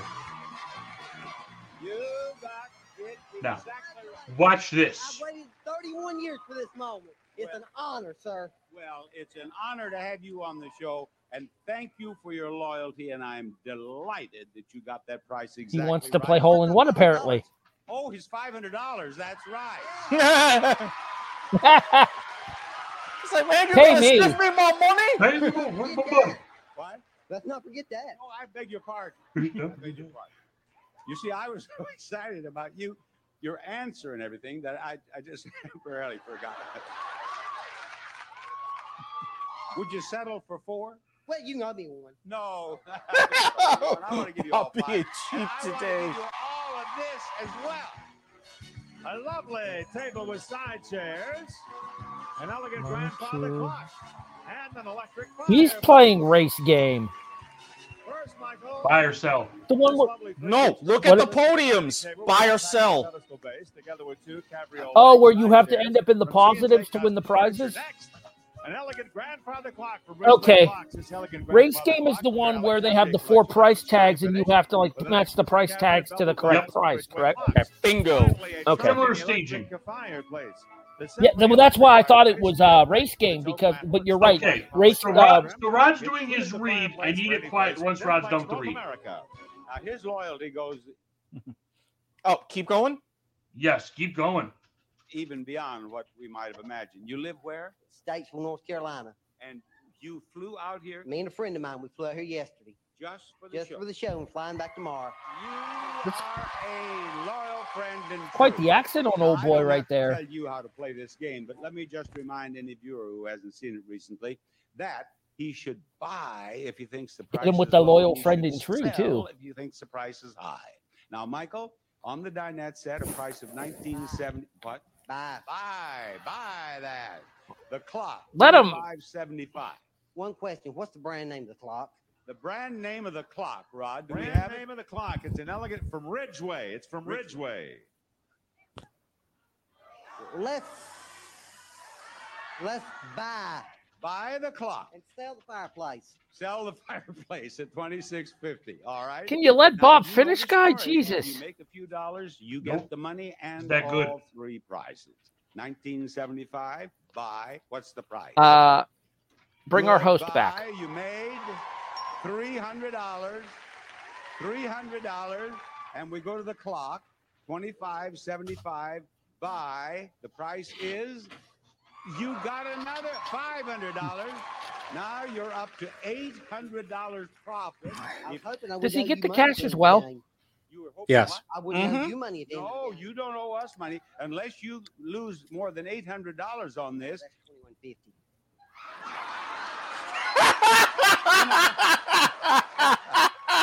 Rewind that a little bit, please. Yep. I missed it. All right, I gotta go. This is what it's all about right here. Five hundred dollars. Now you're up to eight hundred dollars profit. I'm hoping I wouldn't owe you money at the end of the game. You were hoping what? I wouldn't owe you money at the end of No, the game. you don't owe us money unless you lose more than eight hundred dollars on this. That's. You know, this guy makes me feel completely useless up here. No, there'll always be a use for you, Bob. Well, don't tell me what it is. Oh, Michael, there will be no one more disappointed than I if you don't make a lot of money on this. Fireplace, twenty-six fifty. Sell. What's the price? Seventeen fifty. He made nine hundred dollars. You've won seventeen hundred dollars. I think he called that last price correctly. Is that the biggest winner ever in this? That, No, he said it was that twenty baby one Chuck fifty. Is the biggest cash winner ever in this game, and he deserves it. And we'll have our first showcase show. All right, so I have a question about this game real quick, and then we can go back into our conversation on perfect bid. Um, do you get the prizes as well, or just the cash difference? Cash and prizes. Ooh, fancy. Okay. So the issue with the Price is Right is um, they're environmentally friendly. They recycle. Reduce, reuse, recycle. Definitely reuse over and over and over again. Dun dun dun.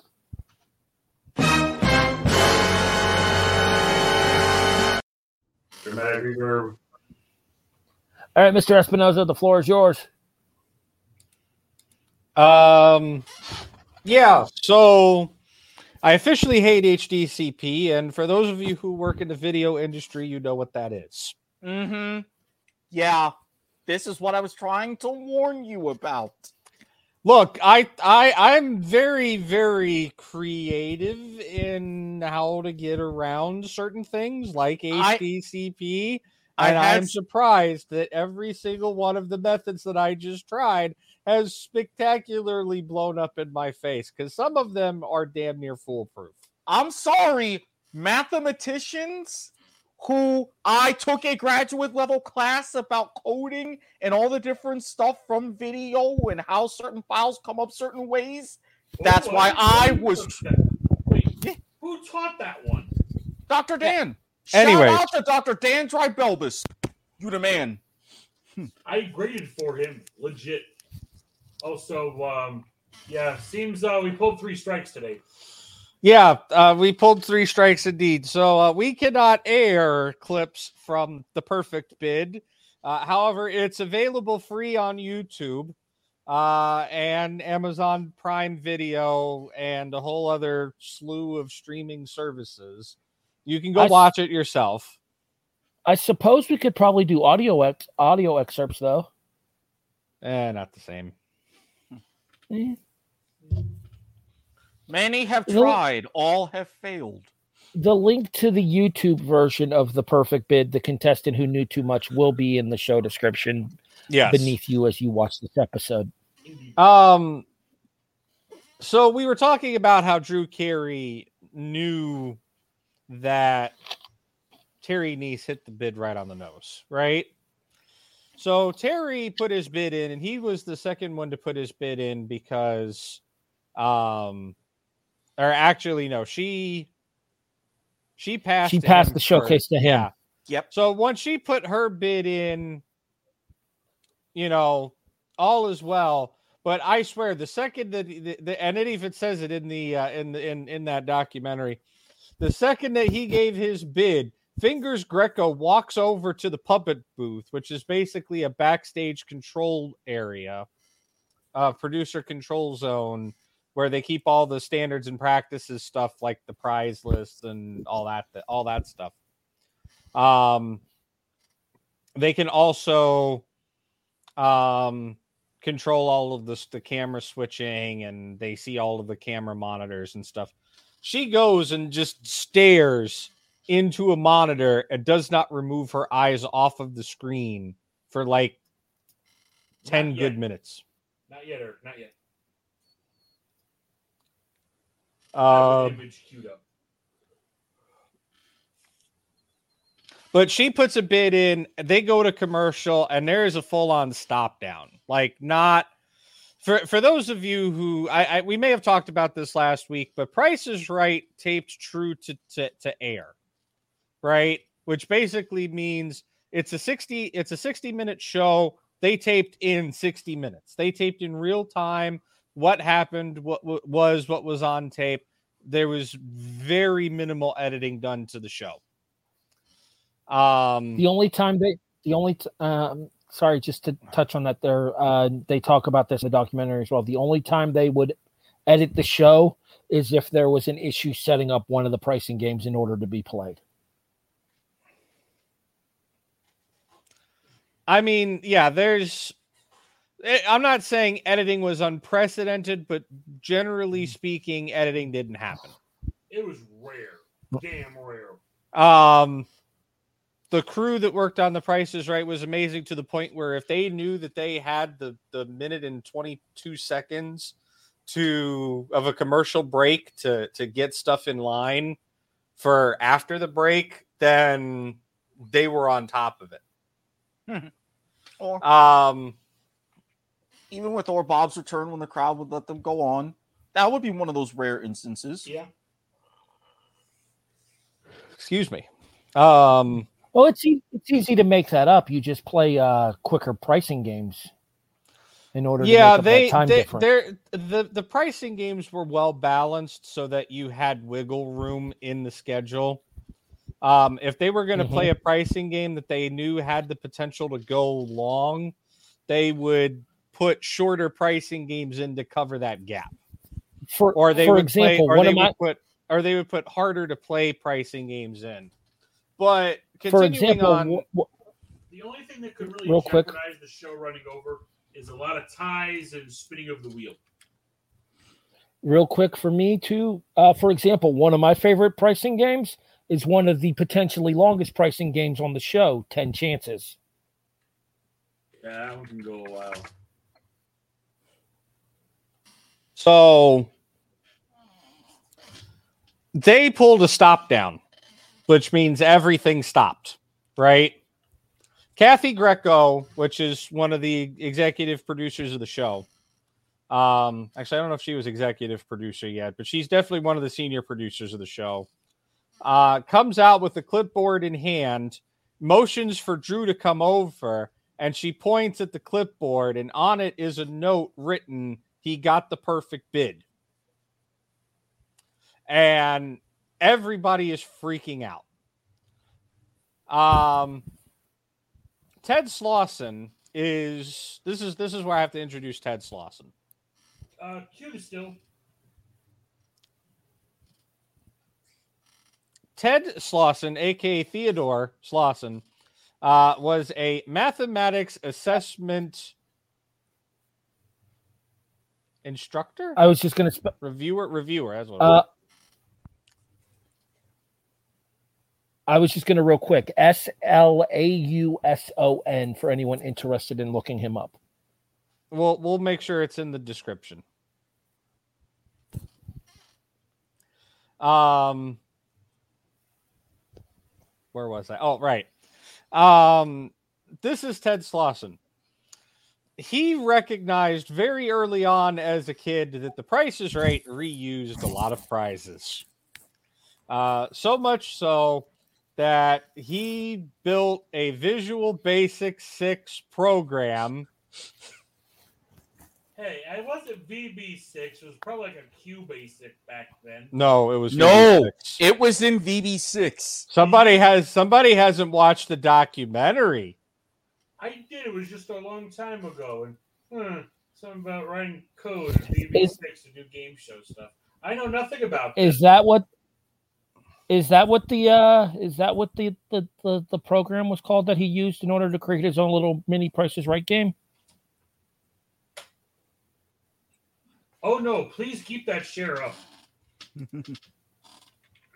I have no idea what you're talking about with visuals, vis, uh, Visual Studio and Visual Basic oh. 6.0. So, so, so you're not a fail grammar after all? Hmm. Okay. Good choice. Continue. Um, It appears that he's looking for something. You're looking for a still.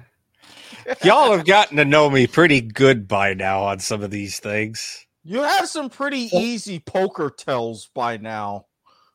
I feel like he might be going into the archives for your guys' game show run in order to find your Prices Right programming.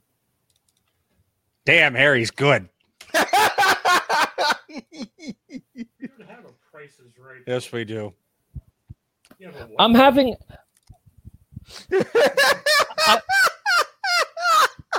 Touche, Toby. Touche. If I could figure out where the hell it ended up. I have uh I have to say I've been having an especially accomplished episode tonight. I've been on a pretty s- good roll. Like I said, you think of some lotto numbers, share them with me on our private part of the Discord. I'll get you a 10% cut after taxes. What? Is that- no, that's not it. 15 20 or pre- bust, homie. 15 pre-tax off the top. No, because I'm gonna lose that five percent in taxes. I thought we had it. Apparently, we do not. Are you looking for this folder? Visual. Yes. All right. Where am I going? I was just going to open up the project and show the project on screen. Because apparently I don't have that. I don't have that on over here on this machine unless it's Yeah, I don't have that. Apparently, apparently Nielsen doesn't have it either. No, Um, there's a lot that he has to click through. VB6 is old. Issues with VB6 and Windows 10. This is a programming language that was designed for Windows 95 98 operating system. My first computer was a Windows 98. For what was being worked on at the time, flip flop. Yes, he did Well, something either ha- very similar to this. He made a program in Visual Basic 6 to help him keep track of the prizes.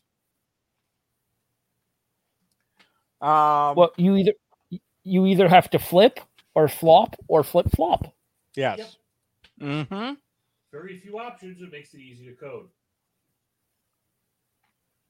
Anyways, enough of I'm the guessing- uh enough of the the the company trade secret confidential Rudimentar- code information. Rudim- rudimentary computer programming. Very rudimentary. In the case of that price, in the case of the Price is Right, yes. Other shows that the company has recreated, we're pushing Visual Basic to its absolute limits. Hence, fail grammar. Trust me. Yeah, I said it. I was not- in the room. Look, it's not as bad as you think it is. Not now. You, sir, are pressing your luck. All right, No, but anyway, not in May so yet. so so I introduced to you Ted Slauson, uh, a loyal friend and true of the show, Former contestant. and eventual former contestant, uh, having appeared on the show twenty three times before he was picked as an audience member. He realizes that the show uses the same prizes over and over again. He starts look or he starts he creates this visual basic program. He mm-hmm. also creates an a, a DOS based program that's like a mini prices right home game type thing. He can play punch a bunch. He can play one bid. You know, a couple of pricing games. It started in DOS. Eventually, put the visuals on it. Um, he starts. He's he's a mathematical tutor and test assessment writer. I think those buggers that uh, insert company name here that uh, I use a lot of their textbooks and software and whatnot that build all these standardized tests. Yeah, one of them. I don't like those people. Man, man, the man like my two compatriots above me here have a very good affinity to numbers. Yeah. Um, needless to say, the man becomes a walking encyclopedia on the Price is Right prizes. Give him a prize with the right options, he'll tell you exactly how much it cost. If there were multiple options, you couldn't stump him. He was the Schwab of pricing that uh, games and such. He did He get really stumped. A was. cou- he did get stumped a couple times though, including on the show where Bob Barker chided him for it. So He's did like- the Schwab. So yes, it fits. He, he- he's like he's like and you see theodore the producers backstage told me we do have a, a, a model of that prize that cost 72.18 however we changed the options up on the prizes to fool loyal friends and true like you To which he was like, "Well played, clerk. Next time, gadget." Uh, pretty much he was literally like that gave me the wake up call that i actually have to start paying attention to the prize descriptions He needed to step up his game. and he needed to step up his game well And he did. Dun dun dun. he did. Uh, he gets on. He wins his pricing game. Unfortunately, he gets bad luck at the wheel and he gets eliminated. So he leaves with a Berkeley recliner, eleven hundred dollars, um, because he got the one dollar bid or he got the perfect uh, one bid, uh, and then he won a thousand dollars in his pricing game as well. Punch a Um, bunch, ironically yeah, enough. punch a bunch. Um. Which he made the right decision. He the first punch he gets was a thousand dollars. He takes the money and runs, and everybody, the audience, everybody's like booing him because it's like, why do you take it? Why do you run on the first punch? And it goes fifty dollars, twenty five dollars, or sorry, it goes fifty dollars, hundred dollars, twenty five dollars, or something like that. Don't remember the- 250, 50. And it's like, yep, he made the right call. So and you can see him in the documentary. You'll see him mouth towards the audience. I told you so. Once Bob reveals that final fifty dollars. Unlike the guy who turned in uh, five thousand, got the ten thousand on a different episode. you mean me? Sorry, Brian. Go ahead. You mean me? The guy's name was Brian with a Y. You beat me? Oh, sorry, missed the reference. More on that week five. So Back to it.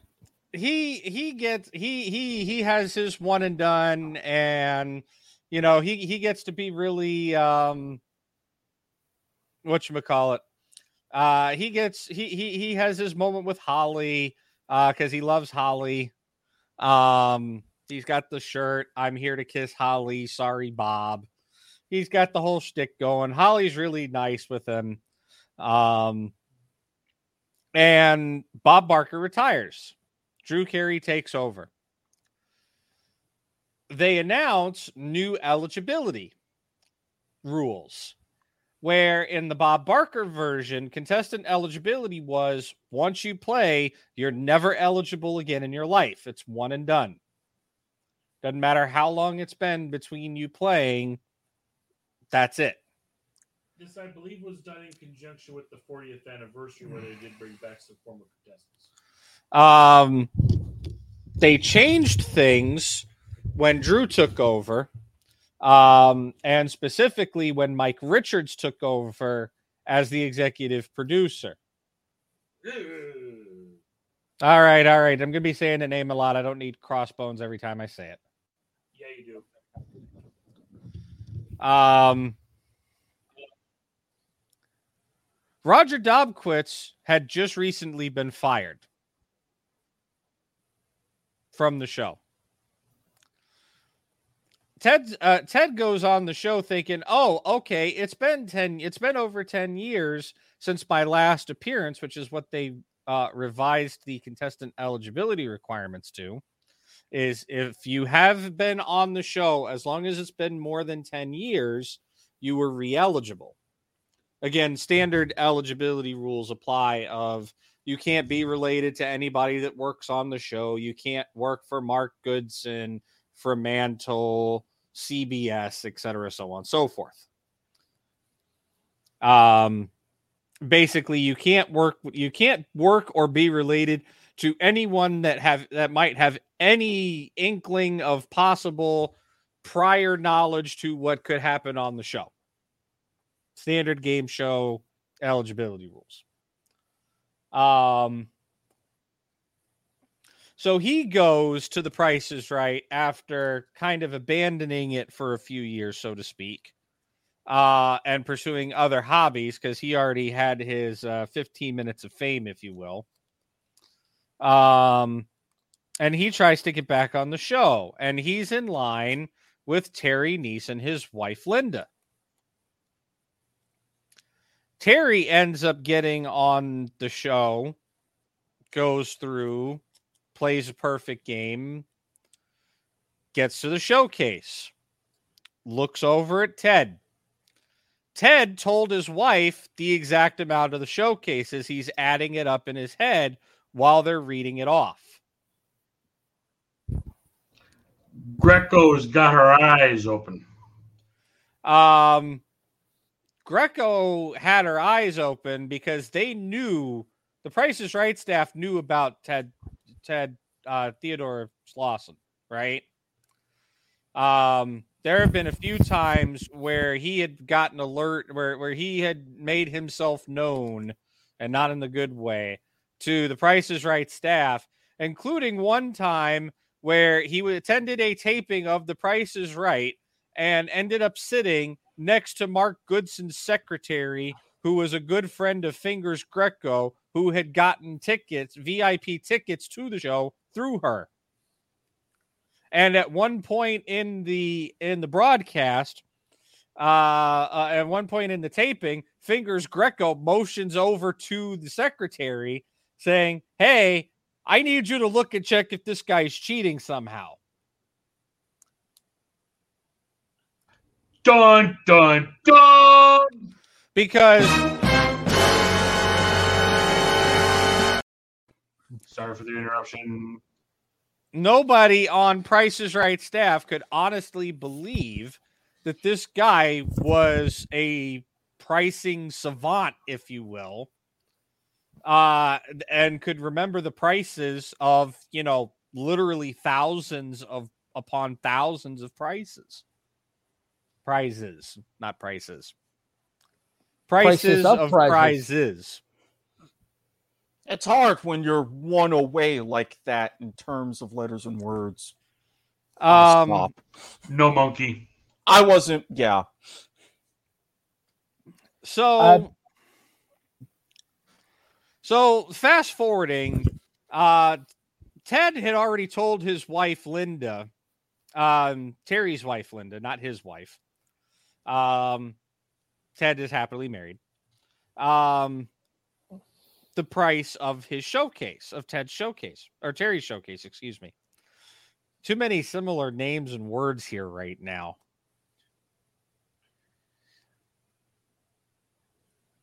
he didn't want to attract that much attention to himself. So he was like signaling 24,000 or 23,000. What was it? 24, 180 something?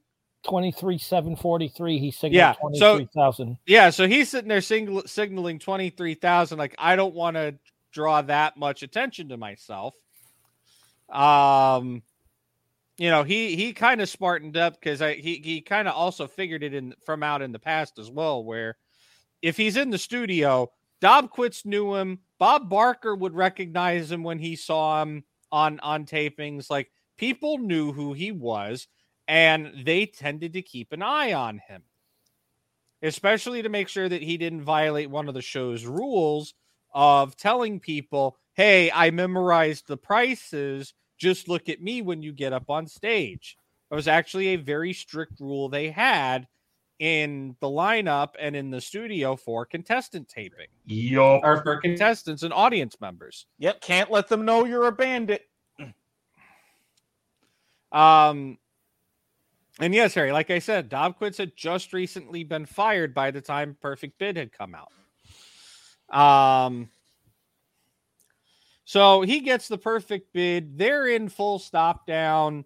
The entire production staff is panicking. Drew Carey sitting there like this guy must have cheated. We'll never, we'll never probably people backstage are like, oh, we'll never, we'll, I don't know how we'll ever air this episode. There's no way. Um, standards and practices is getting called and getting, you know, dragged into the studio. And it's it's an it's a legitimate like, you know, five scale like like five alarm fire here. I say that as we get uh uh apparently there's a wavelength working. The uh, dog with the coffee and the fire of "This is fine" meme was uh, flashed on screen for a moment there. But no, they're they're sitting there, and I think we may have a clip from Harry if he's got it queued up. I don't have the Um, I don't have the clip queued up, but I specifically remember the conversation from when I watched the podcast. And Well, if we- again, if we could clear, if we can queue up the clip, it's not. I think we can get away with that. Like it's Uh, not a YouTube movie, so it shouldn't get blocked by sharing. I sent the link to Eric. My computer is kind of slowish when it comes to processing multiple Ah, videos. I would need a specific timestamp because that's a very delightful, entertaining two hour podcast like this right. one right now. Yeah, we've hit the two hour mark. You're listening to Life is Like a Game Show, a presentation of the W2M Network online at W2Mnet.com. In addition, you can find us on a multitude of different platforms, including iTunes, iHeartRadio. You you guys know the spiel by now. We'll get into the full details of it all at the end of the show. Now back to your host, Brian Espinoza. Um, yeah, so big stop down. Eventually they they're they're you know, they figure they have to come out, they have to end the show, right? So Drew Carey comes out, and as you saw in the clip, they give him the most deadpan. He gives the most deadpan, you know, delivery ever of you got it right on the nose. Uh Price is Right does their investigating. They realize eh, he hasn't broken any rules. He's uh he's he's a Michael Larson of sorts. Uh, we get more on that in May. Um, and ironic that it's CBS. The CBSI is always watching Because Sometimes CBS right under. Sometimes it misses what's right underneath it, though. But hey, CBS cares. Too late, but CBS cares. And they realize he won the stuff fair and square, and they give him the prizes.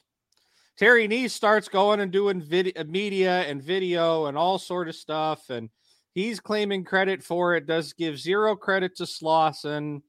So eventually, Slauson comes out and he makes this documentary, which truly explains what happened.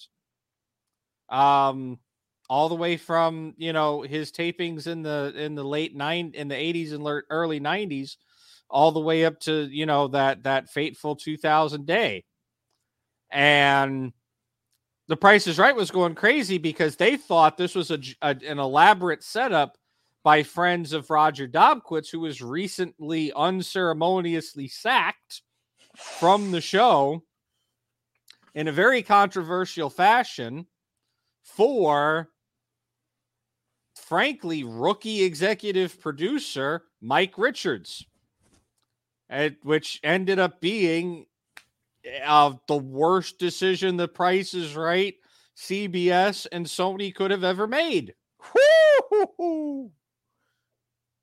And uh, there was a big bucket of Mortons in his hand after that. But He'd be salty, justifiably salty. Or salty. you can't talk about Carey's run of the prices right without mentioning Terry Kniess, the perfect bid, and to a lesser extent, Mike Richards. Mike Richards, the worst producer in Prices Rights history. Worst producer game hmm. show history. What the hell are you smoking? He ain't lying. I, I'm not disagreeing with that. I'm just trying to limit the context of conversation to the Price is Right because that's what we're talking about this week. However, if you want to go back and listen to the infamous Mike Richards special, we did a whole episode about that. It is in the W2M Network archives. I think it was January.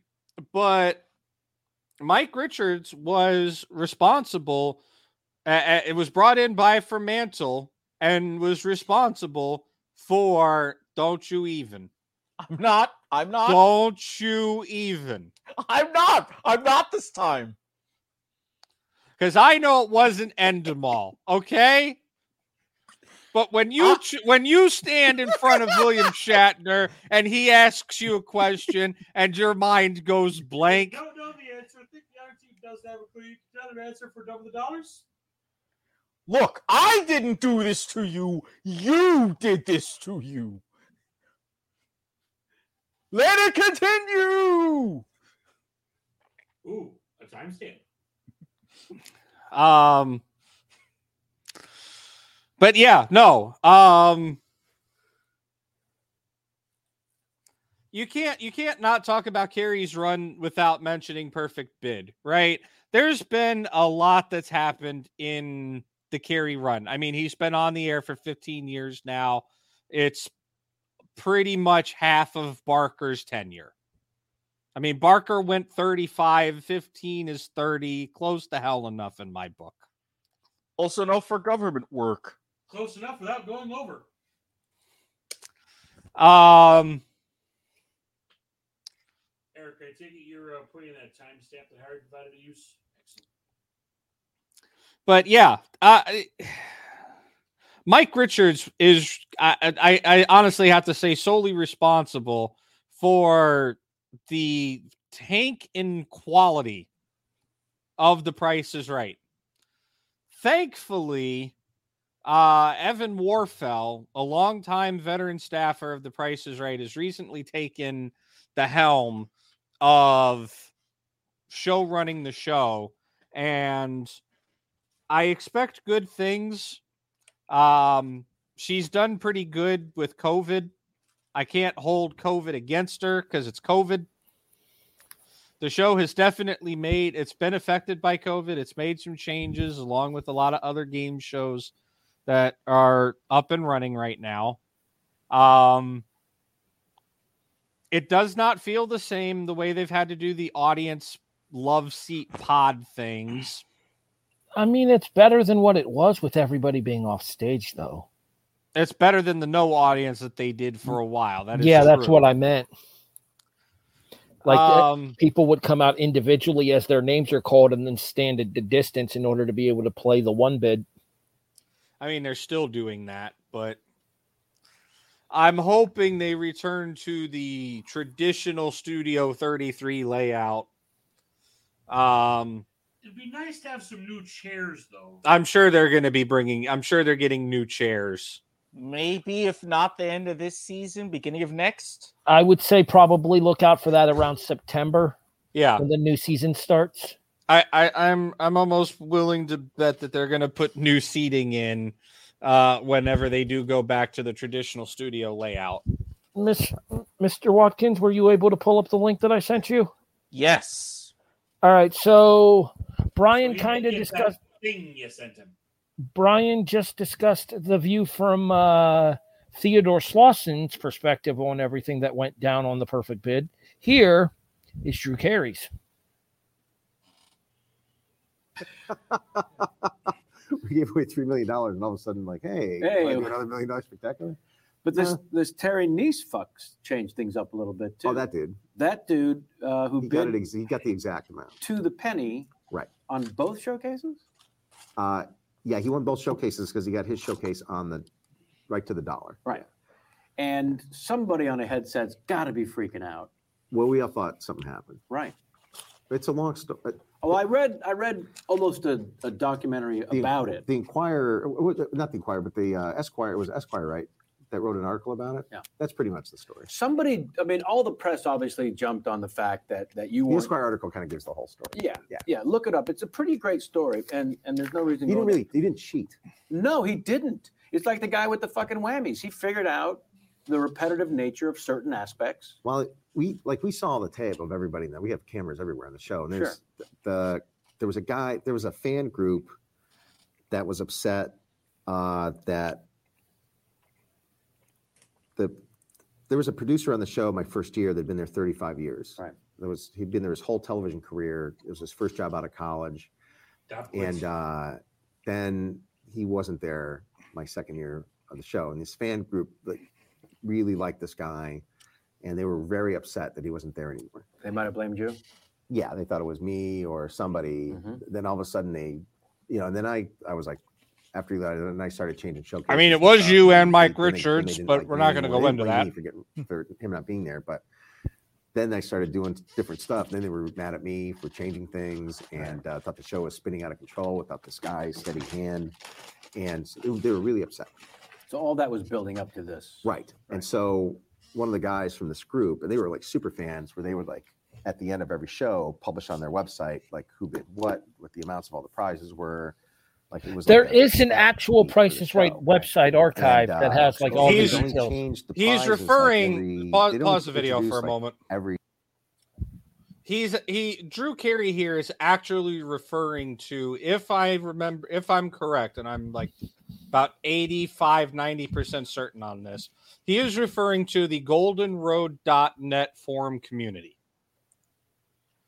who is a diehard fan group who did indeed prefer Roger Dobkowitz to to remain the showrunner of the show and they were diehard uh, fans of The Price is Right. Quite a few of them who lived in the greater Los Angeles area and attended oh, tens, maybe even in some cases, probably hundreds of tapings. I will also throw out the Um, possibility. there, there, there was indeed a big uproar on Golden Road about the takeover of Fremantle and of Dobkowitz getting sacked and Mike Richards taking over. They were indeed not happy about that. golden-road.net for the forums. And And then I actually just found a website to, online um, as well. Link links There to you go, websites Eric. and Much- links Uh, that's the and pro- T- Links Go ahead, sorry, I'm trying in the description. That's not what I'm trying to say. Okay. Important disclaimer here. Links shown on air are not necessarily endorsements of the W2M network staff and management. Correct. This particular one that is showing on air right now, or was showing on air right now to our listening audience, is TPIR E Guide, which is the Price is Right episode guide, which is basically what Drew was just saying right there.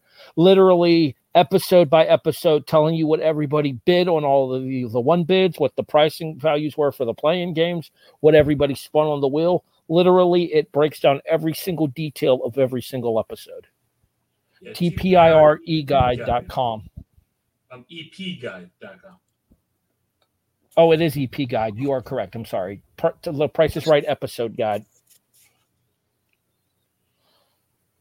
For example, Back to. Drew, though.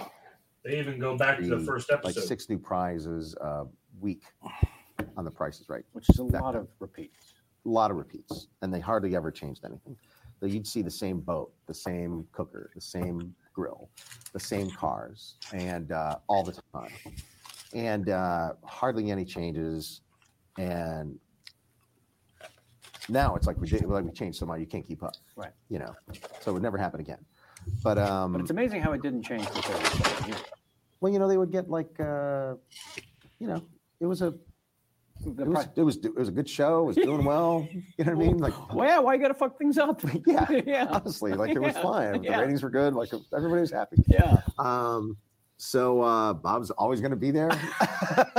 He's never going to age or get tired of doing the show.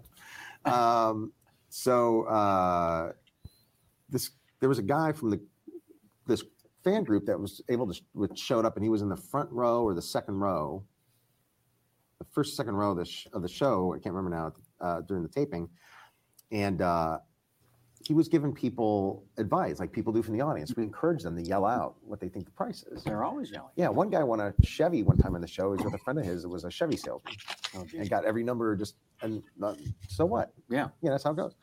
And uh, so this guy was like, got somebody got a perfect one bid, got an extra five hundred bucks because this guy gave him the price. Right, he'd seen the one bid before.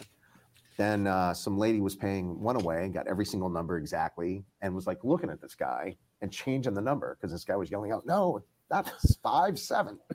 You know, oh, I make that a seven. You know, she looked back and said, "So she, she, she won a car." The then, guy that he would uh, be I referring to is got a one Theodore Cla- exactly, I'm Theodore sure, Clausen. but For sure, one person got a one bid exactly, and then I think it was the guy actually that won the thing. But when that guy that that ended up in the showcase, when he was doing his pricing game, he was in door two, and we were really far away from that guy. Oh We yeah. couldn't hear him. Good. And he lost his pricing game. But then he won on the wheel. Then he got to the showcase. When he got to the showcase, you know, it's three things everybody's seen before. Certainly the guy from the fan, this this uh, Rain Man dude from the from the fan group, Yeah. and he was able to give this guy an amount that happened to be the exact amount to the fucking penny, which I think was like I think the guy was probably as surprised as anybody that he got it to the penny. But he's like, oh no, that's something that's something he added. He gave him a, gave him a price. It was the price to the dollar. And I remember Kathy Greco was producing the show. Was not on the show anymore either. She retired, but she came out with her headphones. She was like, like that. Yeah, Like, she didn't "Yeah." retire. She had a clipboard. Got the exact amount. And I go, I went like, what? What was the item? I feel, there was like, there's always like three, four things. I don't know. And I go, I go, that ever happened before? And she goes, no. That had never happened before. No, so that's what she said right away. So then we had a big, we shut down for like 10 minutes, right. 15 minutes, which is a long time. Uh, and everybody was like, that standards and practices there. What are we going to do? What does this mean? What does this mean? Yeah, does this have, is this possible? Right. You know, could this even happen? And we knew that the, the, Did someone cheat? That's got to come. yeah, and this fan group had a lot. We knew that this guy was yelling out prices because we knew the people that were in the fan group. But then, like, they were always getting a lot of inside information about the show, and we never knew how they were getting their information mm. about things we were planning or things we were doing. They just had a lot of contacts, you know, with the, in the show, and they were mad about this guy not being here. So we all thought like, oh, they're just fucking with us now because they're mad, and now they're Oh, trying to the hurt the producer, the 35 year. Yeah, now they're mad because this guy's not here anymore. They're just trying to fuck with us now, and they got the prices, and then now they're now they're trying to screw with the show. Right. That's the. That's what's going on during the 10, 15 minute break. Yeah, after everybody thinks like, so let's give the guy his prize right now. We'll investigate it. And, So when we come back on the air and you're not thrilled for the guy, which is all, all well, the I fucking think I'm. press I talking think I'm about. fucking. I think I'm fucked. Right, you're out of a job. I think I'm out of a job. You think they're shutting down the show? I think I'm, I think they're shutting down the show. I Yeah. think well, this is fucking it. I have a soccer team. Yeah.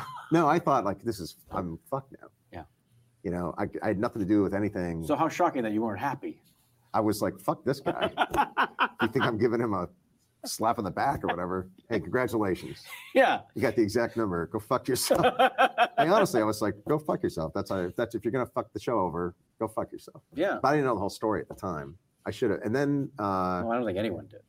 I go, is this gonna? I remember asking, is this ever gonna air? I, I don't know how we could. I remember hearing that from somebody, and I thought they were never gonna air it anyway. Right. So I was like, well, fuck it. They said that before you went back on the air. And I didn't think they could. Yeah, I remember hearing somebody wondering how they could even air it. You know, if there was a scandal. Right. You know, and I was like, well, this is fuck. You know, I mean, I was so depressed right then. Sure. And uh, then they uh, turns out that nobody did anything wrong. Like this guy, you can't by listening to the audio. Like if, if somebody happens to have bought the exact GE microwave that we're giving away and knows the price and yells it out, and the guy wins the microwave, fine. That's part of the game. Part of the show. Yeah. We encourage people to yell it, but you should have like the meetings we had. But the number was like seven, six different numbers. It was crazy. It wasn't like 4,700. No. You know, it was ridiculous. Yeah, down it was right the- on the. Yeah, it was crazy. Yeah. And so we everybody thought that something happened. And somebody from we thought somebody from the staff had was also mad about this and was cooperating with the fan group and was like just to fuck the show over, gave the guy the price of the showcase. Yeah, you And didn't have to be out to the Oliver. Stone to see a conspiracy theory going down. Yeah. So I mean, there was such an investigation you can't believe. And uh Turns out turns out the guy was just was able to because we never he beat the game. Yeah, because we didn't repeat because we repeated prizes so much, he was able to just like memorize all the major ones we give away. Yeah, the story on NASCAR is this guy would like flashcards. He was a weatherman, and he was he had he had made a, thirty something year career of his own memorizing stats for other w- lines of work. It's not tough to do. throughout his life. It wouldn't have been tough for anybody to do. to It's not a Rain Man to beat the prices right. Yeah, back then, but now Back then, good luck to you. Yeah. we, could- we could have the same car, every single prize, and you would never get it.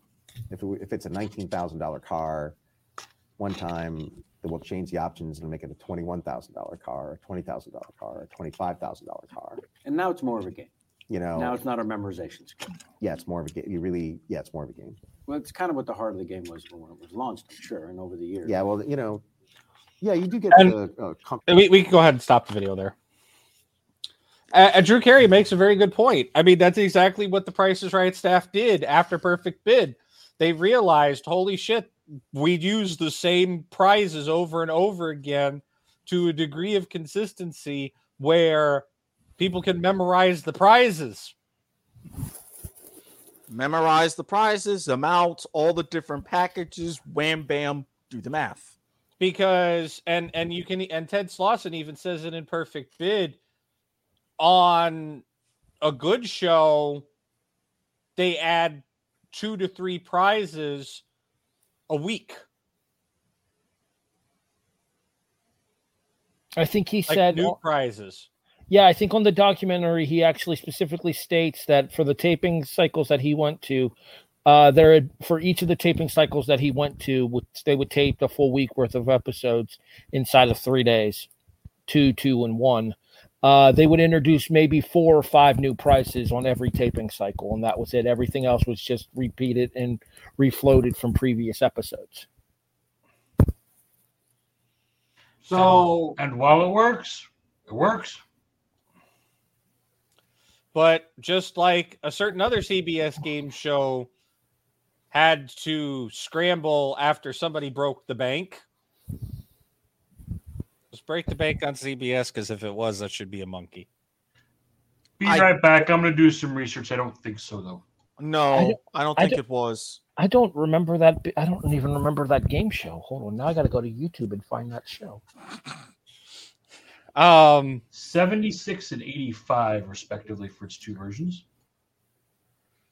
One season wonders I think so. Yeah.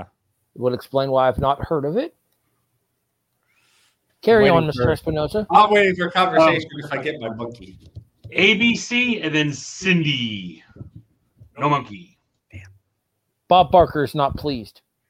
No, that was a good. That was good. It was. It was a good Well, try. More for the Price is Right fail music attached to it. That was a dot ball.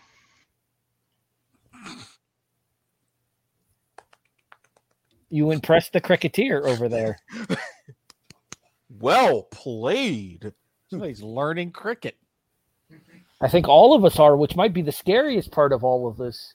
Cricket to the max. I- Yes, this still is- not fucking happening. Or whatever. Speaking of shows or whatevering, uh, you can join me for League to the Max or whatever here on the W2M Network Monday nights. Uh, You could say that was a segue. Uh, but anyways, um, mute this man. Those red lights are awfully fucking bright, especially this late in an episode. Ugh, more like wickets, Toby, and we're going to be taking Jonathan's wicket over there in about two seconds. He's in him. He's getting You mean himself four into a sticky wicket. Uh, yeah. Speaking of sticky wicket cricket this evening, uh, weather conditions over there at the uh, Kartama Oval not looking so great. Well, they're dealing with a combination of abnormal rain and a Sahara sandstorm. Yeah. Um, but anyways, moving moving right along here. Uh, yeah, no, the price is right. They had t- they had meetings on meetings on meetings on meetings on meetings on meetings. The meetings themselves had meetings. Yo, dog, I heard we like meetings. To uh, to quote to quote Futurama, I chaired the subcommittee to revise the color that that book was printed on. We kept it gray. That was the level of meetings that they had about They- prizes. They had meetings to set up meetings. Yeah. Uh, CBS heads were all over the place. Um, just like they were after a certain uh, other CBS major game show incident that we will be talking about in the month of May. Man, it's like CBS goes through this every 20 years or so. Yeah, they're they're overdue for one then. Give or take. And ironically enough, uh, Press Your Luck was was late '80s, correct for Lawson? Mid. Mid. Mid '80s, so about 20-ish years after the uh, 21 scandal as well. Closer to, closer to 30, but yeah. Again, the average is 20 years for a for a major game show scandal. We will talk about the, the 21 scandal a little bit more this Sunday when Quiz Show gets on trial with the Rattlegion Broadcasting Network. Uh yeah, shout out to our friends over uh at the uh at the Rattlet shows, also part of the W2M network. Uh, we hope Mark is enjoying his vacation.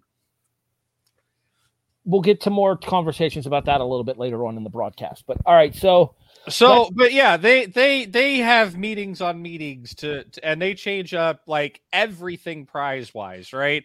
If it had an option, they went for it. The Mhm. options had options, like any milk and any any nickel, dime, and penny that they could change to to alter a dollar amount on a prize. They did, and then some, and then some, right? Um, Like if they brought back the pricing game, it's optional. Oh, brother. I I think that I, I think that this also led to uh, some of what we heard about during Carey's tenure of Mike Richards using the show's production budget to go out and buy prizes for the show to use. Which, given what happened with Perfect Bid, is not completely unfathomable or understandable. However, morally questionable and ethically questionable from the standards and practices end of the spectrum. You damn right. Uh, are we going to use this to segue into the conversation about the Voldemort of game shows? We're already there. We're already there. Oh, No yeah. segue needed. I'm just that damn good. Yeah, so, like for. Okay, uh, uh, Eric, you know the or uh, graphic. to, to, to, to You know direct this at graphic a here. certain to, to direct this at a certain rancid randy producer let me look into the camera here i'm just that damn good baby shake it bike shake it bike If you're not first, You're you're not in the bracket. That's what happens. boo. All right, uh, Eric.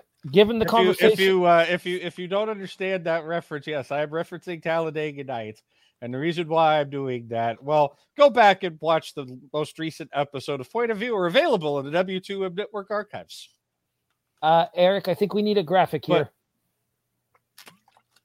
A specific. Nope. Oh, not that one. The other Ah. one that we use with regards to conversations about that person. There you go. So Fremantle officially like is making some serious changes now that Drew Carey's in charge of things. They've they've pretty much come to the conclusion of hey, it's no longer Bob Barker. We can get rid of all of the legacy that's attached to Bob Barker and leave it with Bob Barker. we can we can completely reinvent the entire show the way we want to now without having to really worry that you know we're going to get pushback from Bob or we're going to get pushback from whoever because we got a new host, we got a we, we, we can get a new announcer, like we can do whatever the hell we want now. And uh, needless to say, uh they were not very happy about that. Or certain people were not very happy about that. Except for two things. One, the reminder at the end of every episode, and two, no furs. Um, fun fact about the reminder of every episode.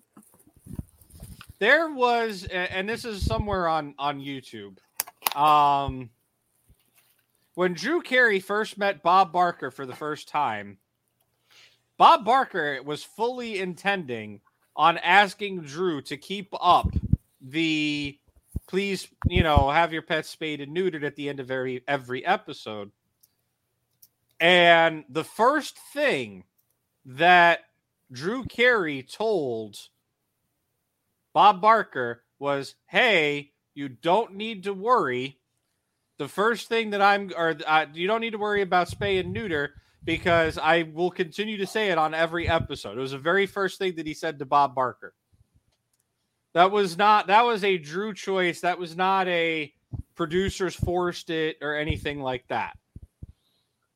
But I don't know if you saw my message in the group chat, but yeah, was that one, on Perfect Bid? I thought it was some one of the clip one of the clips with Bar- Barker and Perfect Bid. He talks about the fact of the transition to Drew and Drew approaching him that first day and telling him that he's going to keep Bob's signature sign off.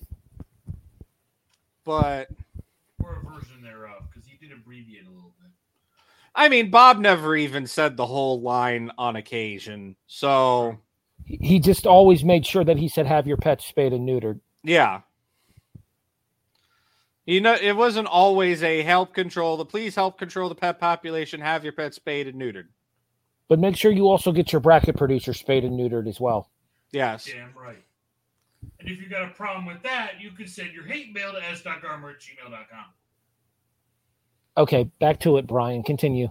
And now that we've had enough gimmick infringement for a moment, Yes. Carry on.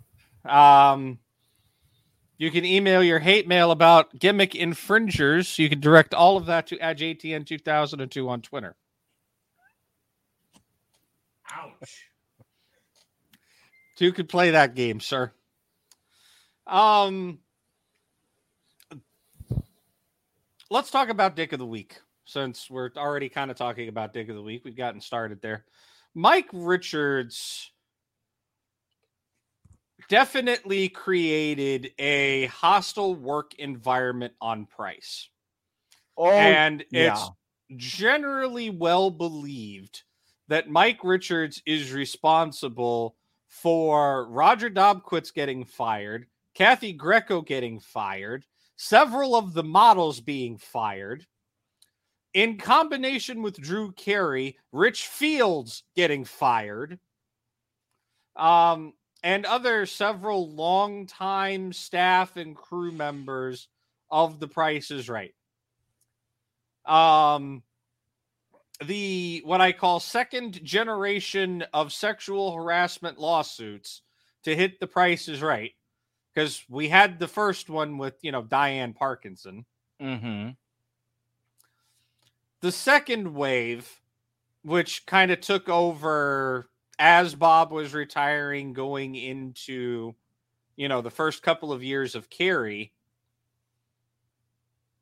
mainly brought on by Mike Richards and the leadership and culture that he cultivated within the show's staff and set. It basically it was a culture change for the worse. Yeah, it was a cult. So. It was a culture when when Richards took over as EP and showrunner. It was a culture change for the worst. It was a show shift for the worst. We got a couple of good, new, interesting pricing games that came out of it, but honestly, if you go back and they you you find the credits as to who developed some of these shows, they were developed by like either in part or in whole by longtime staffers like Fingers Greco and Roger Dobkowitz and I think Adam Sandler, not the movie star, but the producer, uh, did a few. Um, that that had just that had just like they had been pitched before and fallen to the wayside, but got a second chance, so to speak. No game show pun intended. Uh in in this new revival, so to speak, if the price is right. If I may say though, there was one pricing game that did come out of this era of Drew Carey's own creation that I think was a smash hit. Rat Race. It is the quintessential Drew pricing game, I would say. More on that week five. I think I think gas money and pay the rent are the two quintessential Drew Carey pricing games.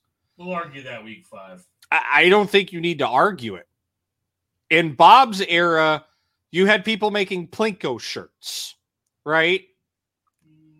Plinko, maybe uh hole in one, maybe lucky seven, like car games, right? And there weren't very many in Bob's era, but mostly it was Plinko, right? That was the quintessential pricing game of Bob's era. I have a good right now. I could use some gas money. Well, I also have an interesting Plinko story that we'll get into in week five. But with Bo- with with Drew, I I think especially now the quintessential pricing games for Drew are pay the rent and gas money. You see people making shirts, incorporating pay the rent and gas money into the slogans and sayings and puns on their shirts. Like, hey Drew, I'm here to pay the rent, or you know, something like that. So I, I I have to respectfully disagree with you on on that one about Rat Race being the quintessential Carey show or Carey uh pricing game. But the one thing that I think that Carey did do well, right? Because we are talking about Carey. We're going to talk about this more next week. Are we good to get rid of the um of the week? Yeah. Um we'll we'll talk about this a bit more next week um because it's technically not part of our it's not daytime prices right it's their primetime specials but the Mhm. million dollar spectaculars Carey handled those spectacularly especially given the fact that Spectaculars, spectacularly. No.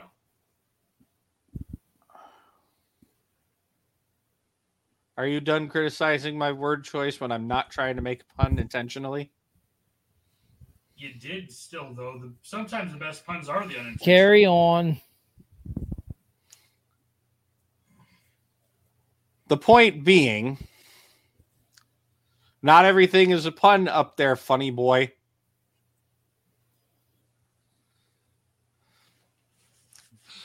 Um, what was I saying? Drew Carey, the million dollar spectacular. Oh, right, yeah. No, so Carey handled the million dollar spectacular spectacularly, right? Like, I think they brought it was a it was a test to see how Carey could perform under that kind of pressure, and he pulled it off well, especially given the fact that the very first million dollar spectacular that Carey did was a million dollar winner because the guy got a got the double showcase. And Well- the rules were you get the double showcase, you win the million bucks. Wait a minute. Another early load blow? Sounds like power. Turn it over again. Anyway, Uh, Drew actually talks about that in the Kevin Pollak show. Going back to that again, real quick, we caught the tail end of that conversation before he went into the Terry Kniess convo. There, they actually had a thing with the million dollar spectaculars that you only had to be within a thousand dollars of the actual value of the showcase in order to win the million dollars in the double showcase. Yeah, because they thought the showcases that they were offering were so extravagantly overpriced that Mhm. nobody would get it within a thousand bucks. Correct. But Wrong. yeah, first million dollar spectacular out with million dollar or with uh, Drew Carey because Bob did like one or two, I believe, before he retired. Um, but Carey picked it up and decided to roll with it. And his first one out, bam, million dollar winner. Next one out, the the one of the most infamous Prices Right clips out there, the girl that wins clock game in six seconds. We will be airing these clips next We'll week. probably air that. I was going to say we'll probably get that get to that next week. We'll be airing both of these clips next week, both the million dollar double showcase as well as the the aforementioned clock game clip. in Well, if we have if we have time, yeah, We should. The Sydney show take a lot of time to discuss. we got a lot to discuss next week. Doug Davidson. Enough said. Continue. don't don't forget internationals too, because somebody up there loves his internationals. I can't get it right. Hey, I'm there we go. There we go. That I guy. was gonna make a joke so bad. I can't get it in the hole. I can't get it in the hole. Is that Family what- show. did say? Thankfully, it's not both hole in one or two. Anyway, moving on. yes, we've got Nielsen broke Eric. That's All true. right, give give him his monkey. Snort laughter from Espinoza. He's earned his This monkey. man. Ap- apparently, Kick him out. Kick him out. I want Appar- a god. Kick him out. apparently, when he's really amused by something, Brian turns into Steve Urkel. That was me. that was you that I want Nielsen y fuera. Nielsen y fuera. Ahora y fuera. Fuera!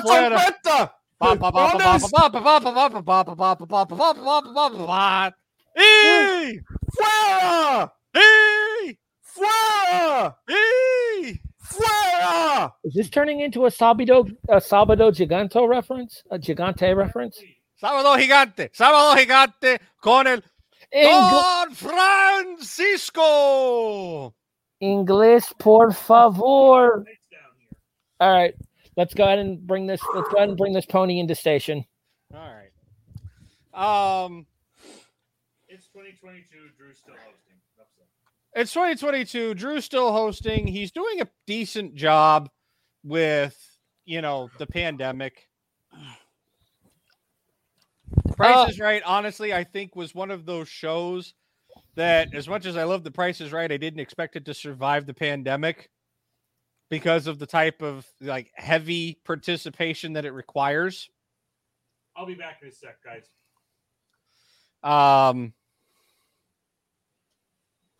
so I am surprised that it survived. Uh, 50 years on the air. We'll be talking about that special next week in depth, but Price is Right's in its 50th year this year. Amazing how that's a thing. But the key takeaways, I think that you have to give to Carey, the and the Carey run of prices Right up to today, right? Are three things. One, you have consistency. Whether you like it or not, George Gray and Drew Carey are here to stay. Oh yeah. They I don't are, think neither one of them are retiring anytime soon. they are this generation's Bob Barker and Rod Roddy. They really are.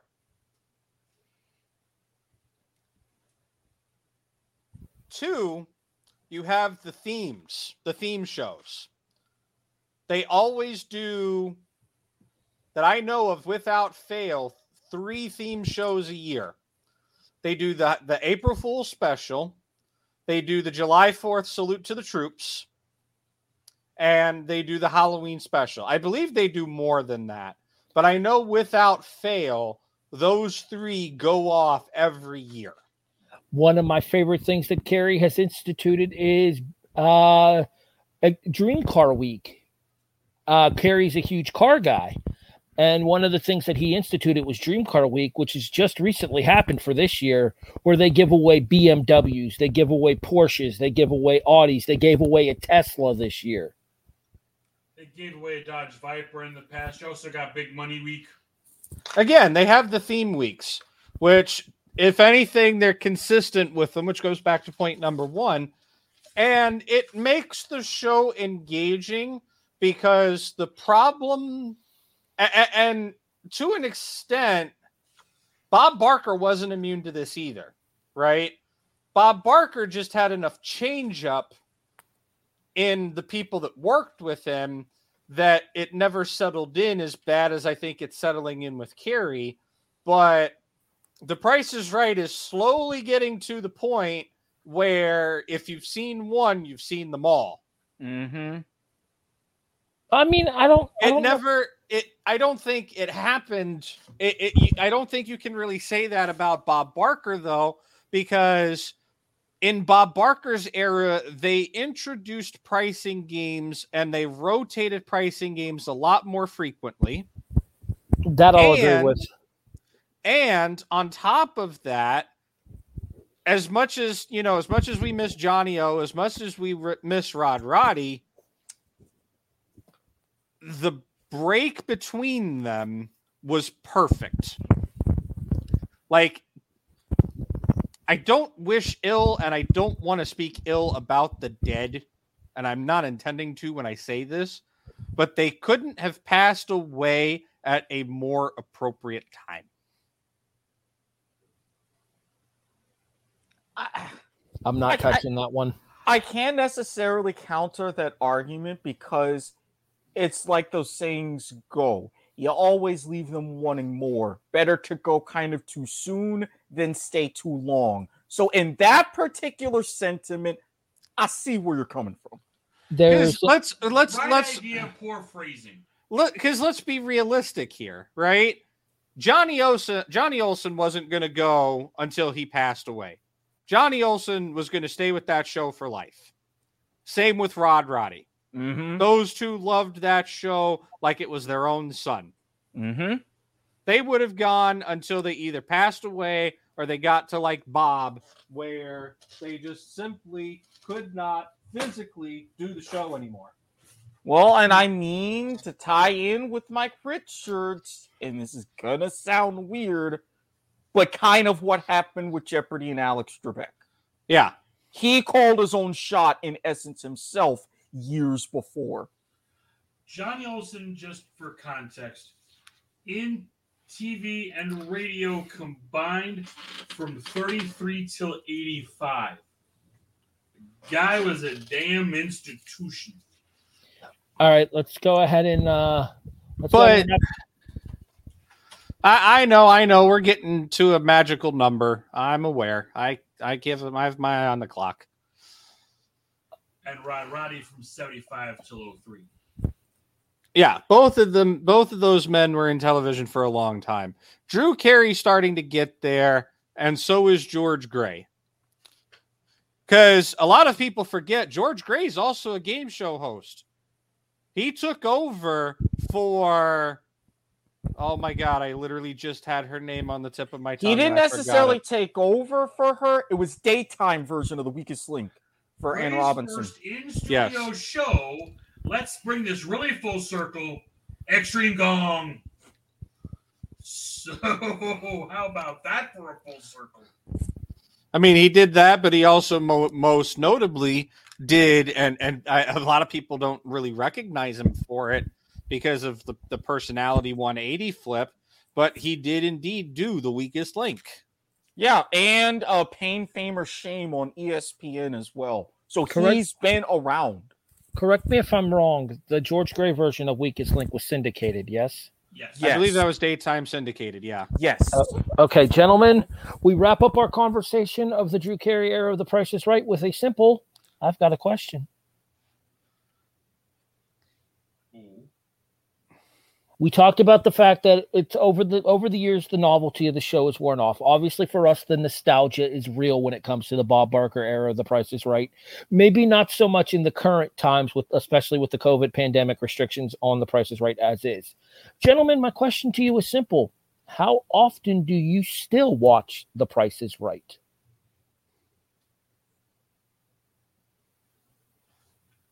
I work when it's on the air. Can't do it. I It- mean, That's if you have Paramount Plus. that- I, I, I, I'll say this, um, because I don't. I feel like the unanimous zero is kind of giving a damnation to the prices right here. I feel warranted to kind of have to explain. I to still extent. watch. I still and watch. I'll, and I'll explain mine as well. But Real quick, I still watch before you guys give your explanations. I still watch at least once or twice a week, depending on uh availability as well as depending on if the aforementioned theme weeks are happening. Like uh dream car week that i just talked about i watched every episode of that. And that's and that is that's what i'm that's what i was about to say is if price is right has a special on like a theme week or if it's the april fool special or the halloween special or something like that or a million dollar spectacular yeah i'll i'll tune into that. I'll even make sure i go out of my way to see it if it's something that i know is going to be particularly good or particularly appealing but just regular old run of the mill. Hey, it's 11 a.m. Turn on CBS. Price is right. It's like I said before. The show has kind of gotten to the point where it's stale. They're not interested, and I and and it got this way before the pandemic. I, I kind of have to say that. This this wasn't brought on by the pandemic. The pandemic just hasn't helped. But the show has gotten stale because the pricing games honestly that they are introducing are not very exciting um i think the newest game honestly that i think i can remember them introducing it- that is double cross which honestly just reminds me of um oh i can't remember the name of the game but you have the three prizes and you have the sliding things underneath and you get the one two digit Green, price yellow colored yeah green red and yellow colored and you have the two digit Line it three up. digit and line them up yeah Line 'em up. I was Double- make your move, but yeah. double cross reminds just reminds me of a differently oriented line them up or yeah, make your move. is it make your move It is the one you're thinking of is make your move. Okay, sorry. Yeah, it, double cross literally just reminds me of make your move.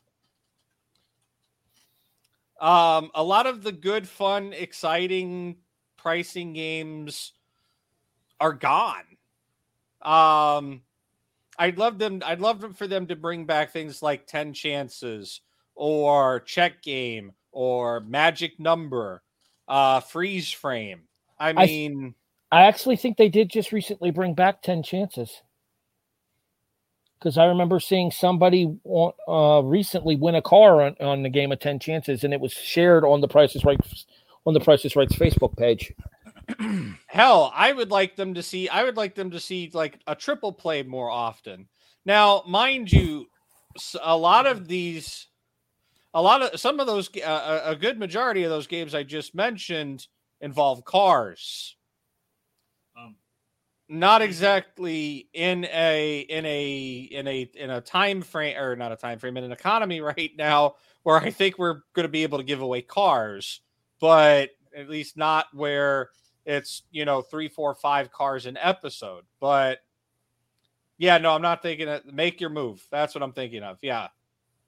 Okay, no, I was thinking of I was thinking of a I was thinking of the one where you had to line up the prices of the smaller prizes in order to get the price of the car. no i was th- no uh, go back to make your move because that's what i was referring Yeah, to. Yeah, no, I get that now. I get that because to me double cross feels the exact same way. You just highlight the number Mm-hmm. and you the one you highlight on the other side will correspond with the one on the other side and when you think you got them both right you tell him to stop he hits the button and well it's like i said it's just it's a modification on make your move um So yeah, I think the current, I I think it's it's it's gotten stale. I really for do. our for our audio listeners, we just showed a visual of what the double cross game looks like. Um, I, right. I mean, I'll, I'll give Drew Carey some credit.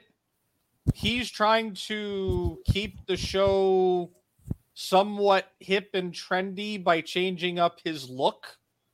I I can't I, I I'm kind of a fan of the uh of the whole you know full mustache thing going. Uh again, I appreciate the uh I appreciate some of the theme weeks that they're doing. Um, like for example, I will go. Give me a moment here, and I will. While he's doing that, may I ask another question here because this is a Uh, If we conversation. can, if we can go to screen share. Sorry. Oh, go ahead. We have Halloween 2021, just like six months ago. Famous Bob Barker Studio in Hollywood. Look at how they did the Halloween 2021. Right. And again, this this seating just looks weird.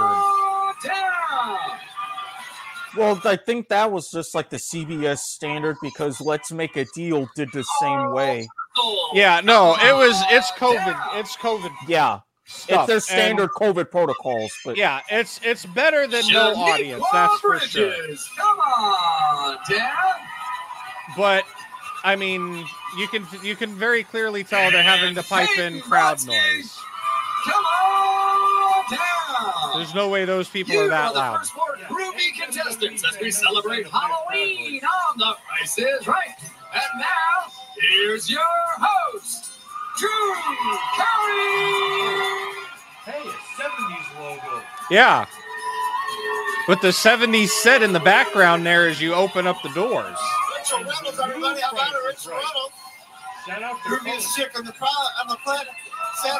George Gray. Drew, Drew, my brother, you are looking heavy today. I want to say hi to everybody out there and hi to Foxy Mama May. What's up, everybody? Welcome to the show. How you doing? But yeah, I like I like how they're trying to do stuff like that. They're The especially recently, here on the right? 1972. You ready to get this shindig started? Well, that's groovy, man. And, and we can we can pull off of this now but I, I appreciate how they're trying to like recapture the bob era so to speak uh, and the bob legacy by doing a lot of callbacks to it i mean i've noticed the especially the more that the longer that drew hosts the show the more respect i think he has for bob and bob's legacy and wanting to incorporate that into the modern show. At first, you could tell that Drew kind of wanted to completely flip the script, had wanted to have nothing to do with Bob.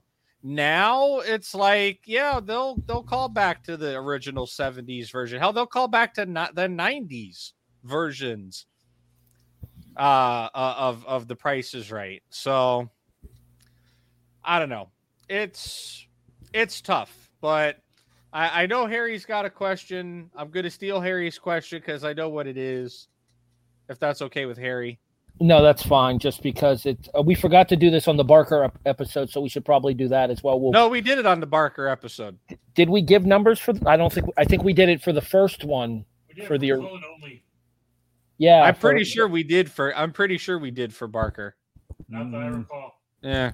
I remember I being vicious to believe some of you for we calling. did. Well,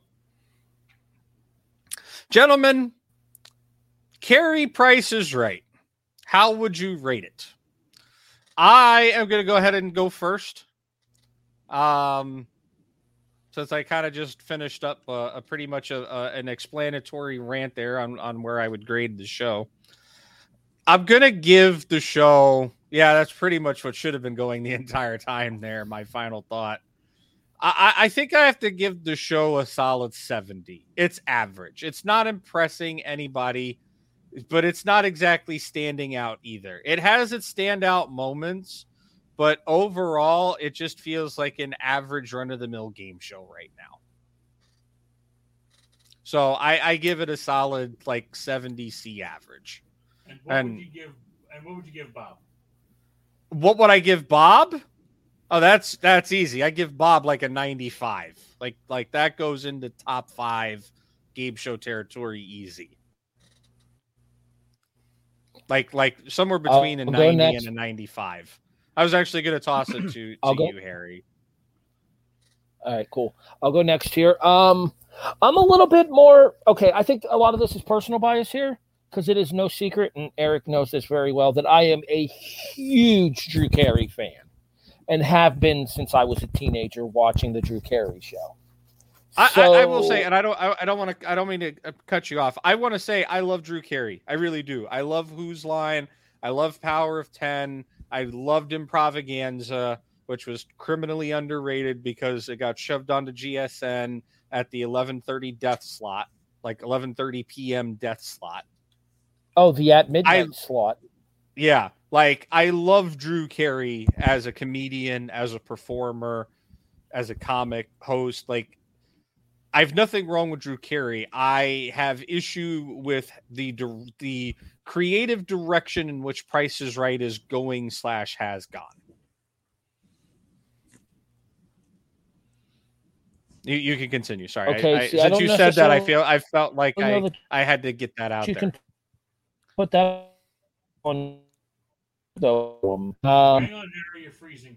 Give it a second. Uh, uh, what I was saying is, I don't know that you can put that on Drew. I think a lot of that goes towards that. Jip, jip, jip, jip, jip. Can you hear me now? Yes. Am I good? Am I good? All right. No.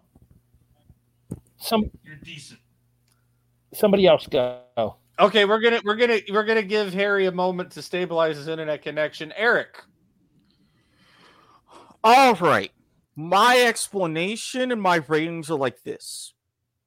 I gave Colin a 95. I'm giving Bob Barker a 98. Simply put, because perfection being as unattainable as it is, by it rule of mine, boy.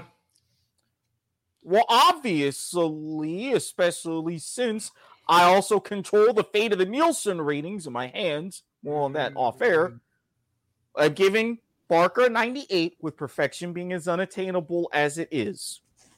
But with that, my own personal bias being the institution in my life, always it's right up there. When it comes to Drew Carey, I also love the Drew Carey show. I am a not as big of a Drew Carey fan as Harry, but a pretty significant fan.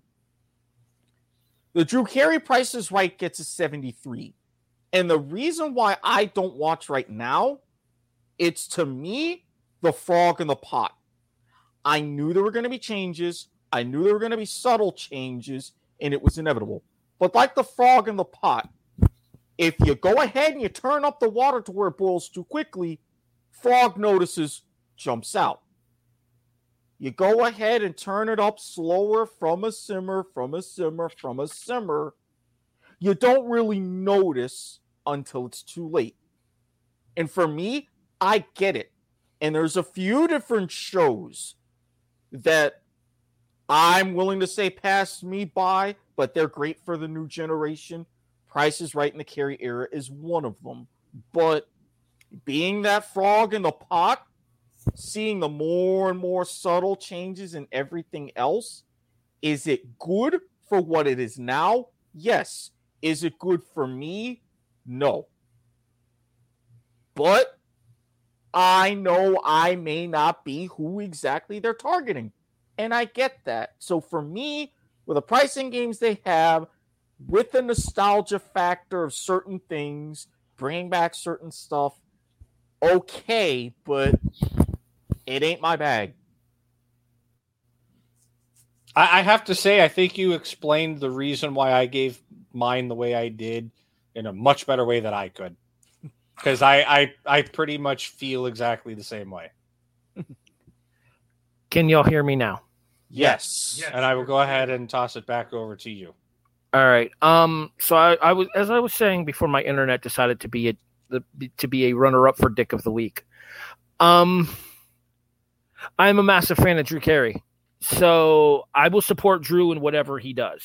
When I found out that Drew Carey was taking over the prices right, I was incredibly hesitant because everything I had seen from Carey prior to this was his stand up routine, was his stand up comedy, was the stuff that he had done on Carson and everything along that nature. And I was really, really hesitant of Carey taking over the American staple that is the price is right. He has done more than a serviceable serviceable job in carrying on the legacy of the show. The problem is, is the legacy of the show is now tainted by he who shall not be named and the scandals that came with him. For me, the Carey version of The Price is Right is an 85, which puts it at like a B level for me.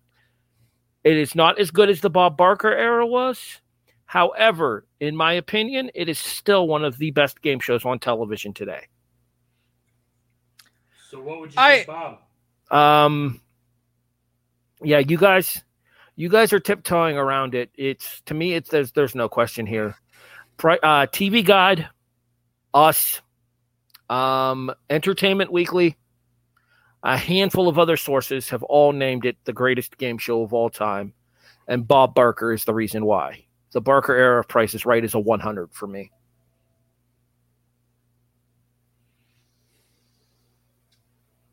I guess that leaves B. Um, I, I'm gonna say just real quick. I, I kind of disagree with the with the Mike Richards comment, A- a- and I know I'm gonna get like a dirty look here for a moment. Yes, Richards put Richards scarred the prices right, but it isn't like a giant deep scar. Very thankfully, F- Richards had checks and balances against him. Whether it was other producers on the show, whether it was CBS, whether it was Fremantle, whether it was standards and practices. If Richards were left unchecked with the show, like he was when he went to Jeopardy and he left CBS for Sony Pictures Entertainment, the Price is Right would be in an entirely much worse basket. And I would consider your comments to be more appropriate than what I personally think they are. I don't disagree that Richards left a mark on the Price is Right, but I don't think he left a scar. Uh, he he definitely tainted the legacy of The Price is Right. However, I don't think I could say that. I don't think I can I, I don't think I can agree with with tainting the legacy. If anything, Bob Barker getting sued by Diane Parkinson tainted the legacy. Richards didn't come anywhere close to that. Yes, Richards Richards had to field a couple of lawsuits indirectly. Bob was the primary defendant on several sexual harassment lawsuits. most of which were settled out of court. some- yeah, but some of that litigation lasted over a decade. And not to mention the fact that, as we said in the Mike Richards special, he hasn't gone through big hearings. Now, I- if and when, and I don't think at this point that he will, if he had been through the big hearings like we talked about in Congress, legacy tainted, game over. yeah, that I- that's that's that's when I would say, yeah. Unfortunately, the price is right. Definitely, his legacy gets tainted because he spent what six years with the Price is Right or something like. He spent a he spent a good amount of time with them, but I don't think I think it's being the point I'm making is I think it's being slightly overblown a little bit for for to to a true game show fan yes you look at the prices right? You go okay yes there here's the era of mike richards. Was it great? Not really.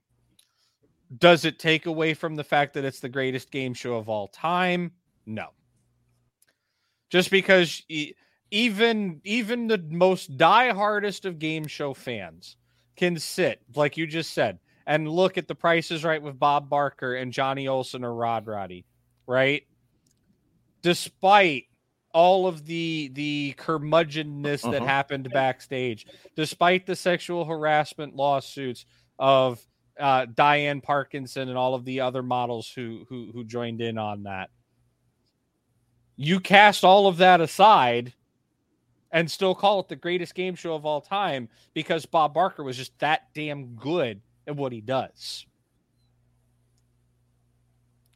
And as much as I like Carey, and as and for all the credit that I will give him that he's come into his own with the show, he doesn't he doesn't he couldn't stand in Bob and, and I don't mean to say this as an insult, but I know it's going to sound like it.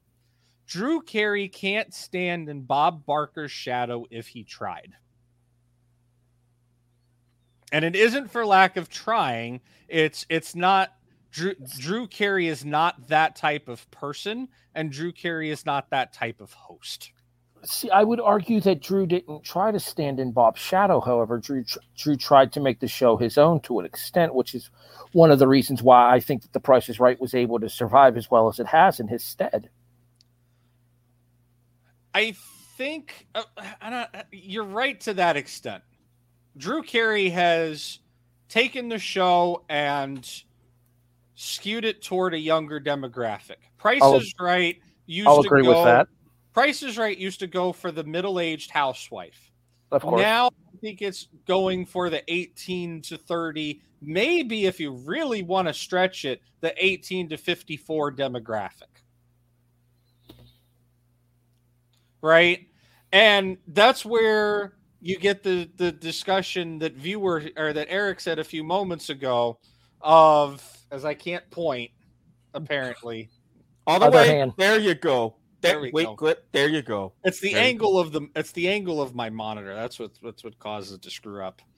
Um that that he said a few moments ago of Carey's Price is Right is does not and I don't believe is intended to appeal to the people that grew up with Bob Barker and Rod Roddy, or even more so Bob Barker and Johnny Olson.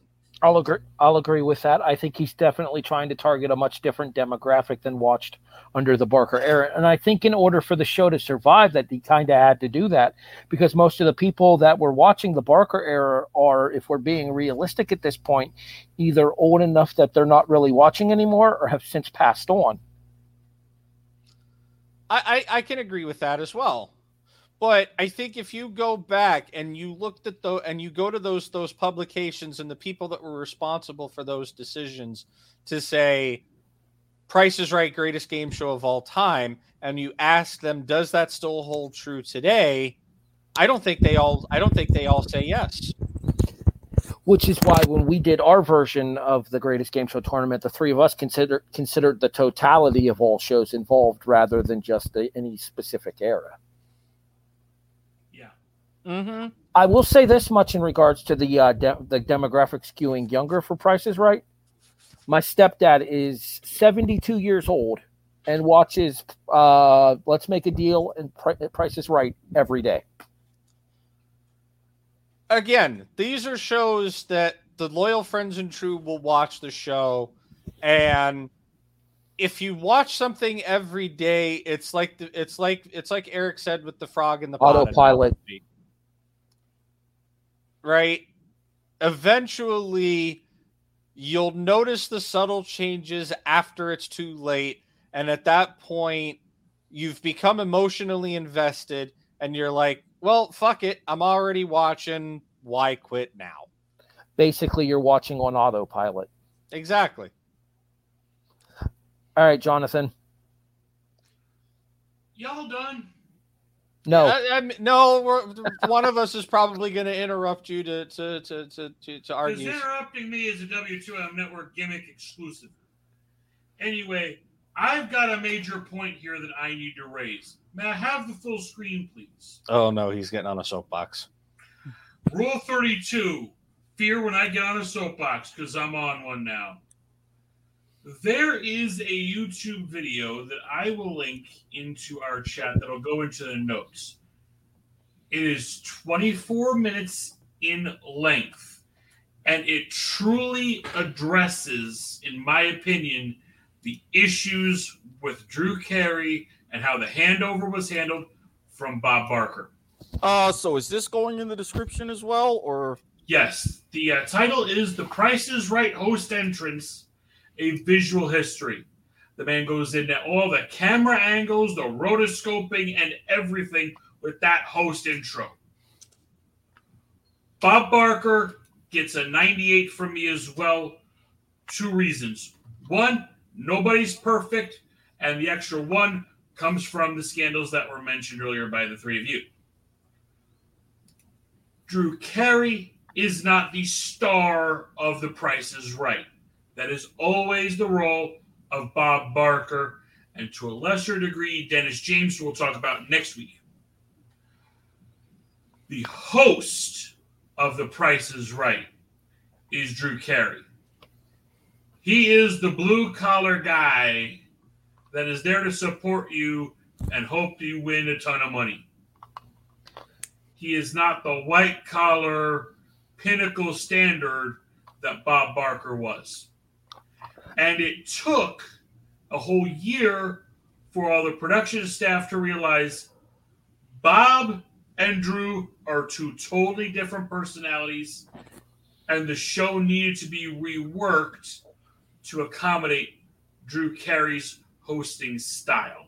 May I chime in here? Something relevant to what you just said. I can lose the full screen at this point. Okay. Um, Drew actually talks about that in the Kevin Pollak interview. And I find myself surprised. and I, I find myself going back to that Pollak interview, but I highly recommend it if you guys have the two hours to watch it. It is a very entertaining watch. Absolutely.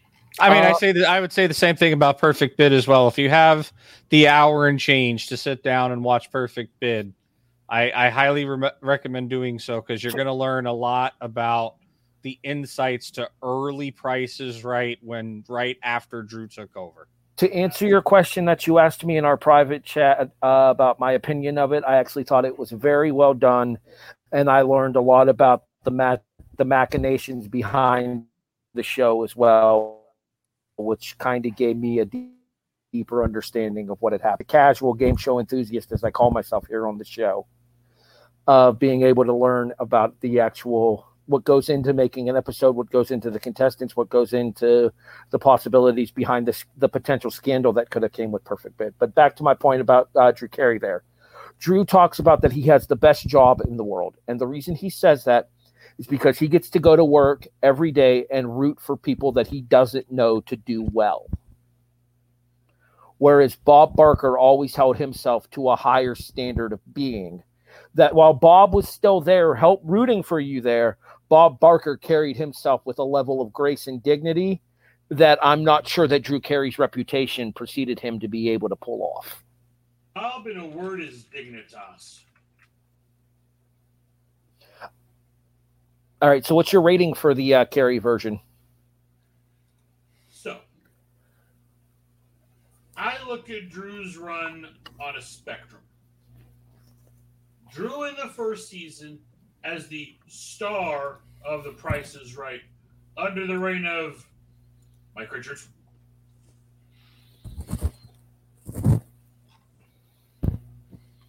Brian's doing other things. It's Continue. 50. No, I just I don't think it's necessary to give him an X every time he we we say his name. It outright failed. Second season, things are on the increase as he's finding his way in, bringing in some of these new shows, uh, new pricing games, Rat Race, Gas Money, Pay the Rent. When we go from, I'm going to use it just as a, because it's the visual that I'm looking at here. When you go from heavy set man behind the desk Drew Carey to thin Drew Carey, you see, as his health is increasing, his personality is changing. He's evolving into the role. At its peak, 85. I think with the effects that we're suffering from now, and just the fact that the show has become a bit stagnant, I settle him out as an 80. I can accept that. Solid B. Now, things continue on a downward trend, he's in the C category. But right now, he's got the B. You have been listening to Life is Like a Game Show, a presentation of the W2M Network online at W2Mnet.com. In addition, you can find us on all of your favorite podcast listening services iTunes, iHeartRadio, Stitcher, Spreaker, Podbean, Castbox, Apple, po- Apple Pods, Google Pods, Overcast. Rate and review us five stars on Spotify. Make sure you guys check out the link to the Discord available in the show description, and you can check out the video versions of like of the W2M Network podcasts on Twitch, Twitter, Facebook, and YouTube. W2M Network on Twitter, W2M Net everywhere else. So, Uh oh, I think I gaffed. W2M Net on Twitch, W2M Wow. Network everywhere else. Ah, we're we're you we're flipped when you should have flopped. we're, we're Yeah. definitely going to need to pre-record that. Um, so I have an actual final thought now. So I've been th- I've been doing some thinking for o- over the past. Three hours or Oh, we, we, we crossed that bridge a while ago. I just couldn't get a word in because you all kept going on and on and on, and you know, interruptions exclusive. Throw a bottle at him. and um, Shut up, John. Yeah. See what I mean. Go ahead. I'm gonna say something that is going to shock the ever-loving shit out of the three of you, and you're going to look at me and possibly want to attempt murder. But I promise you, I will qualify my remarks. The Price is Right needs another Mike Richards. To quote Stone Cold, as it is now three sixteen. What? The Price is Right needs another Mike Richards. What? We're But not you- to, to explain yourself. Besides, we're past 316 anyways. but not for the reasons you think. I was Mike waiting- Richards was originally brought on to the Prices Right to do a completely full creative overhaul on how the show ran for Drew Carey. At the time, it worked. We question the man's motives, we question his delivery, but you cannot take away, as much as I would like to, the fact for however despicable Mike Richards was or is, you cannot take away the fact that he was successful at the job that he had set out to accomplish. God damn it! I hate to admit the fact that you're right in that because he is the one who changed the star of the Price Right to the host and such in that thing I referred to.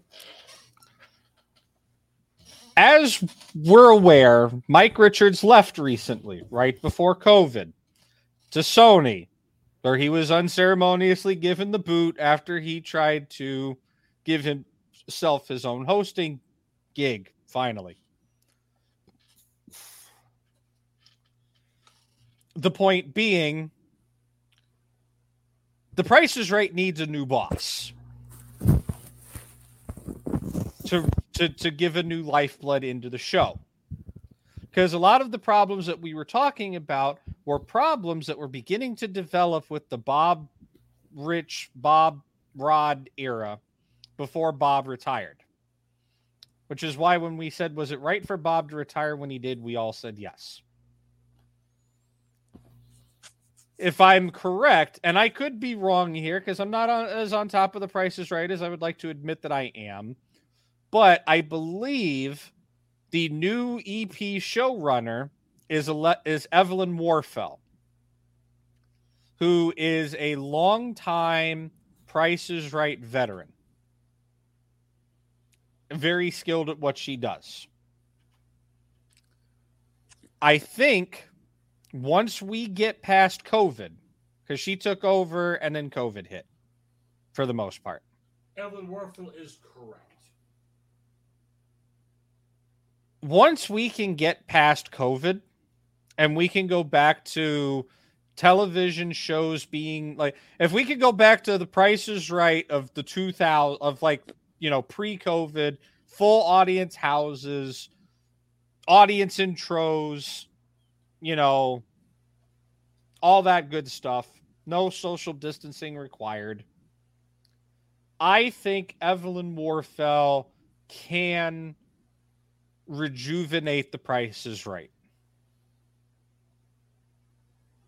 And that's what Price is Right needs right now.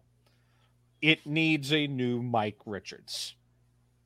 It needs somebody who is hired with the sole intention of revitalizing the show from a creative standpoint. And if they can pull that off, given Carey's tenure, given my uh given George Gray I almost said Michael Gray for some reason. Uh given George Gray's tenure a good five, maybe another five, six, ten years of of that, of a revitalized prices right. You could put Drew and George at the same level as Bob and Rod. But it ain't there right now. I think it's unfair to compare them to Bob and Rod to begin with, in my opinion. I don't well, so. It's not unfair because what do we have all the time? We always love to compare eras in a lot of different fields. And circling back, and I, a little bit of a homework assignment for the three of you, talking about the different levels of greatness. Steve Smith is good right now. He's the leader right now. Everybody will tell you he is no Sir Donald Bradman. And even he didn't average a 100. Let that sink in. Another cricket thought for you, apparently, from the desk of Mr. Watkins. Mm-hmm. But that's that's that's my true final thought on the Drew Carey era. It started off great. It's gotten stagnant. COVID isn't helping. There's a new boss in town. Scandal, scarring, stagnation. Apparently, I'm being alliterative. Is all behind, or hopefully soon to all be behind the price is right. And we will go into, and the show will hopefully go into another, uh, pardon the pun here, golden era because you know 50 is the golden anniversary of greatness. And I will end with this final sentence, which I know is a controversial thought. And I will I will segue into this by saying, if you disagree with my final thought, you can find me on Twitter at the Andesian. I will happily debate you. If they can't fix the problems, cancel the show. Go out on a high note on a milestone. Get out while the getting's good. Where can people find you online, Mr. Espinoza? I, I just said that.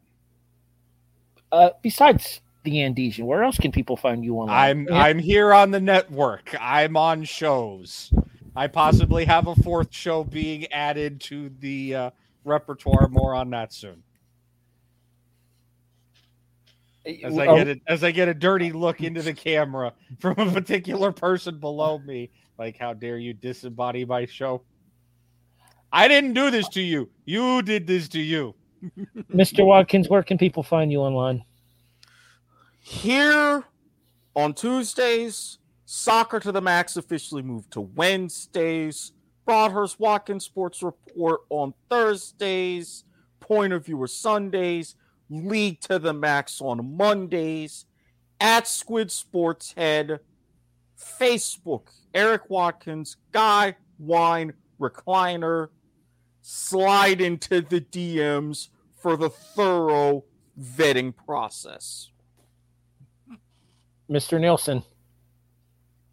Give me one um, screen share on screen, please. I gotta leave with this. This right here This is the motherfucking price is right.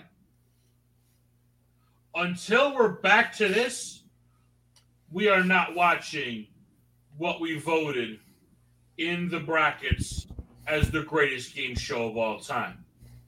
There's my hot take. If you got a problem with that, you send your complaints over here in the Twitterverse at JTN2002. You can find me here on Life's Like Game Show, and you may be able to find me on another show that has gone through a piloting phase that will be of a frequency probably on the order of once a month, should that pilot get approved by the almighty powers that be at the W2M network. At least he didn't steal my finish. All right. Uh, at ATB the Eagle, motherfucker.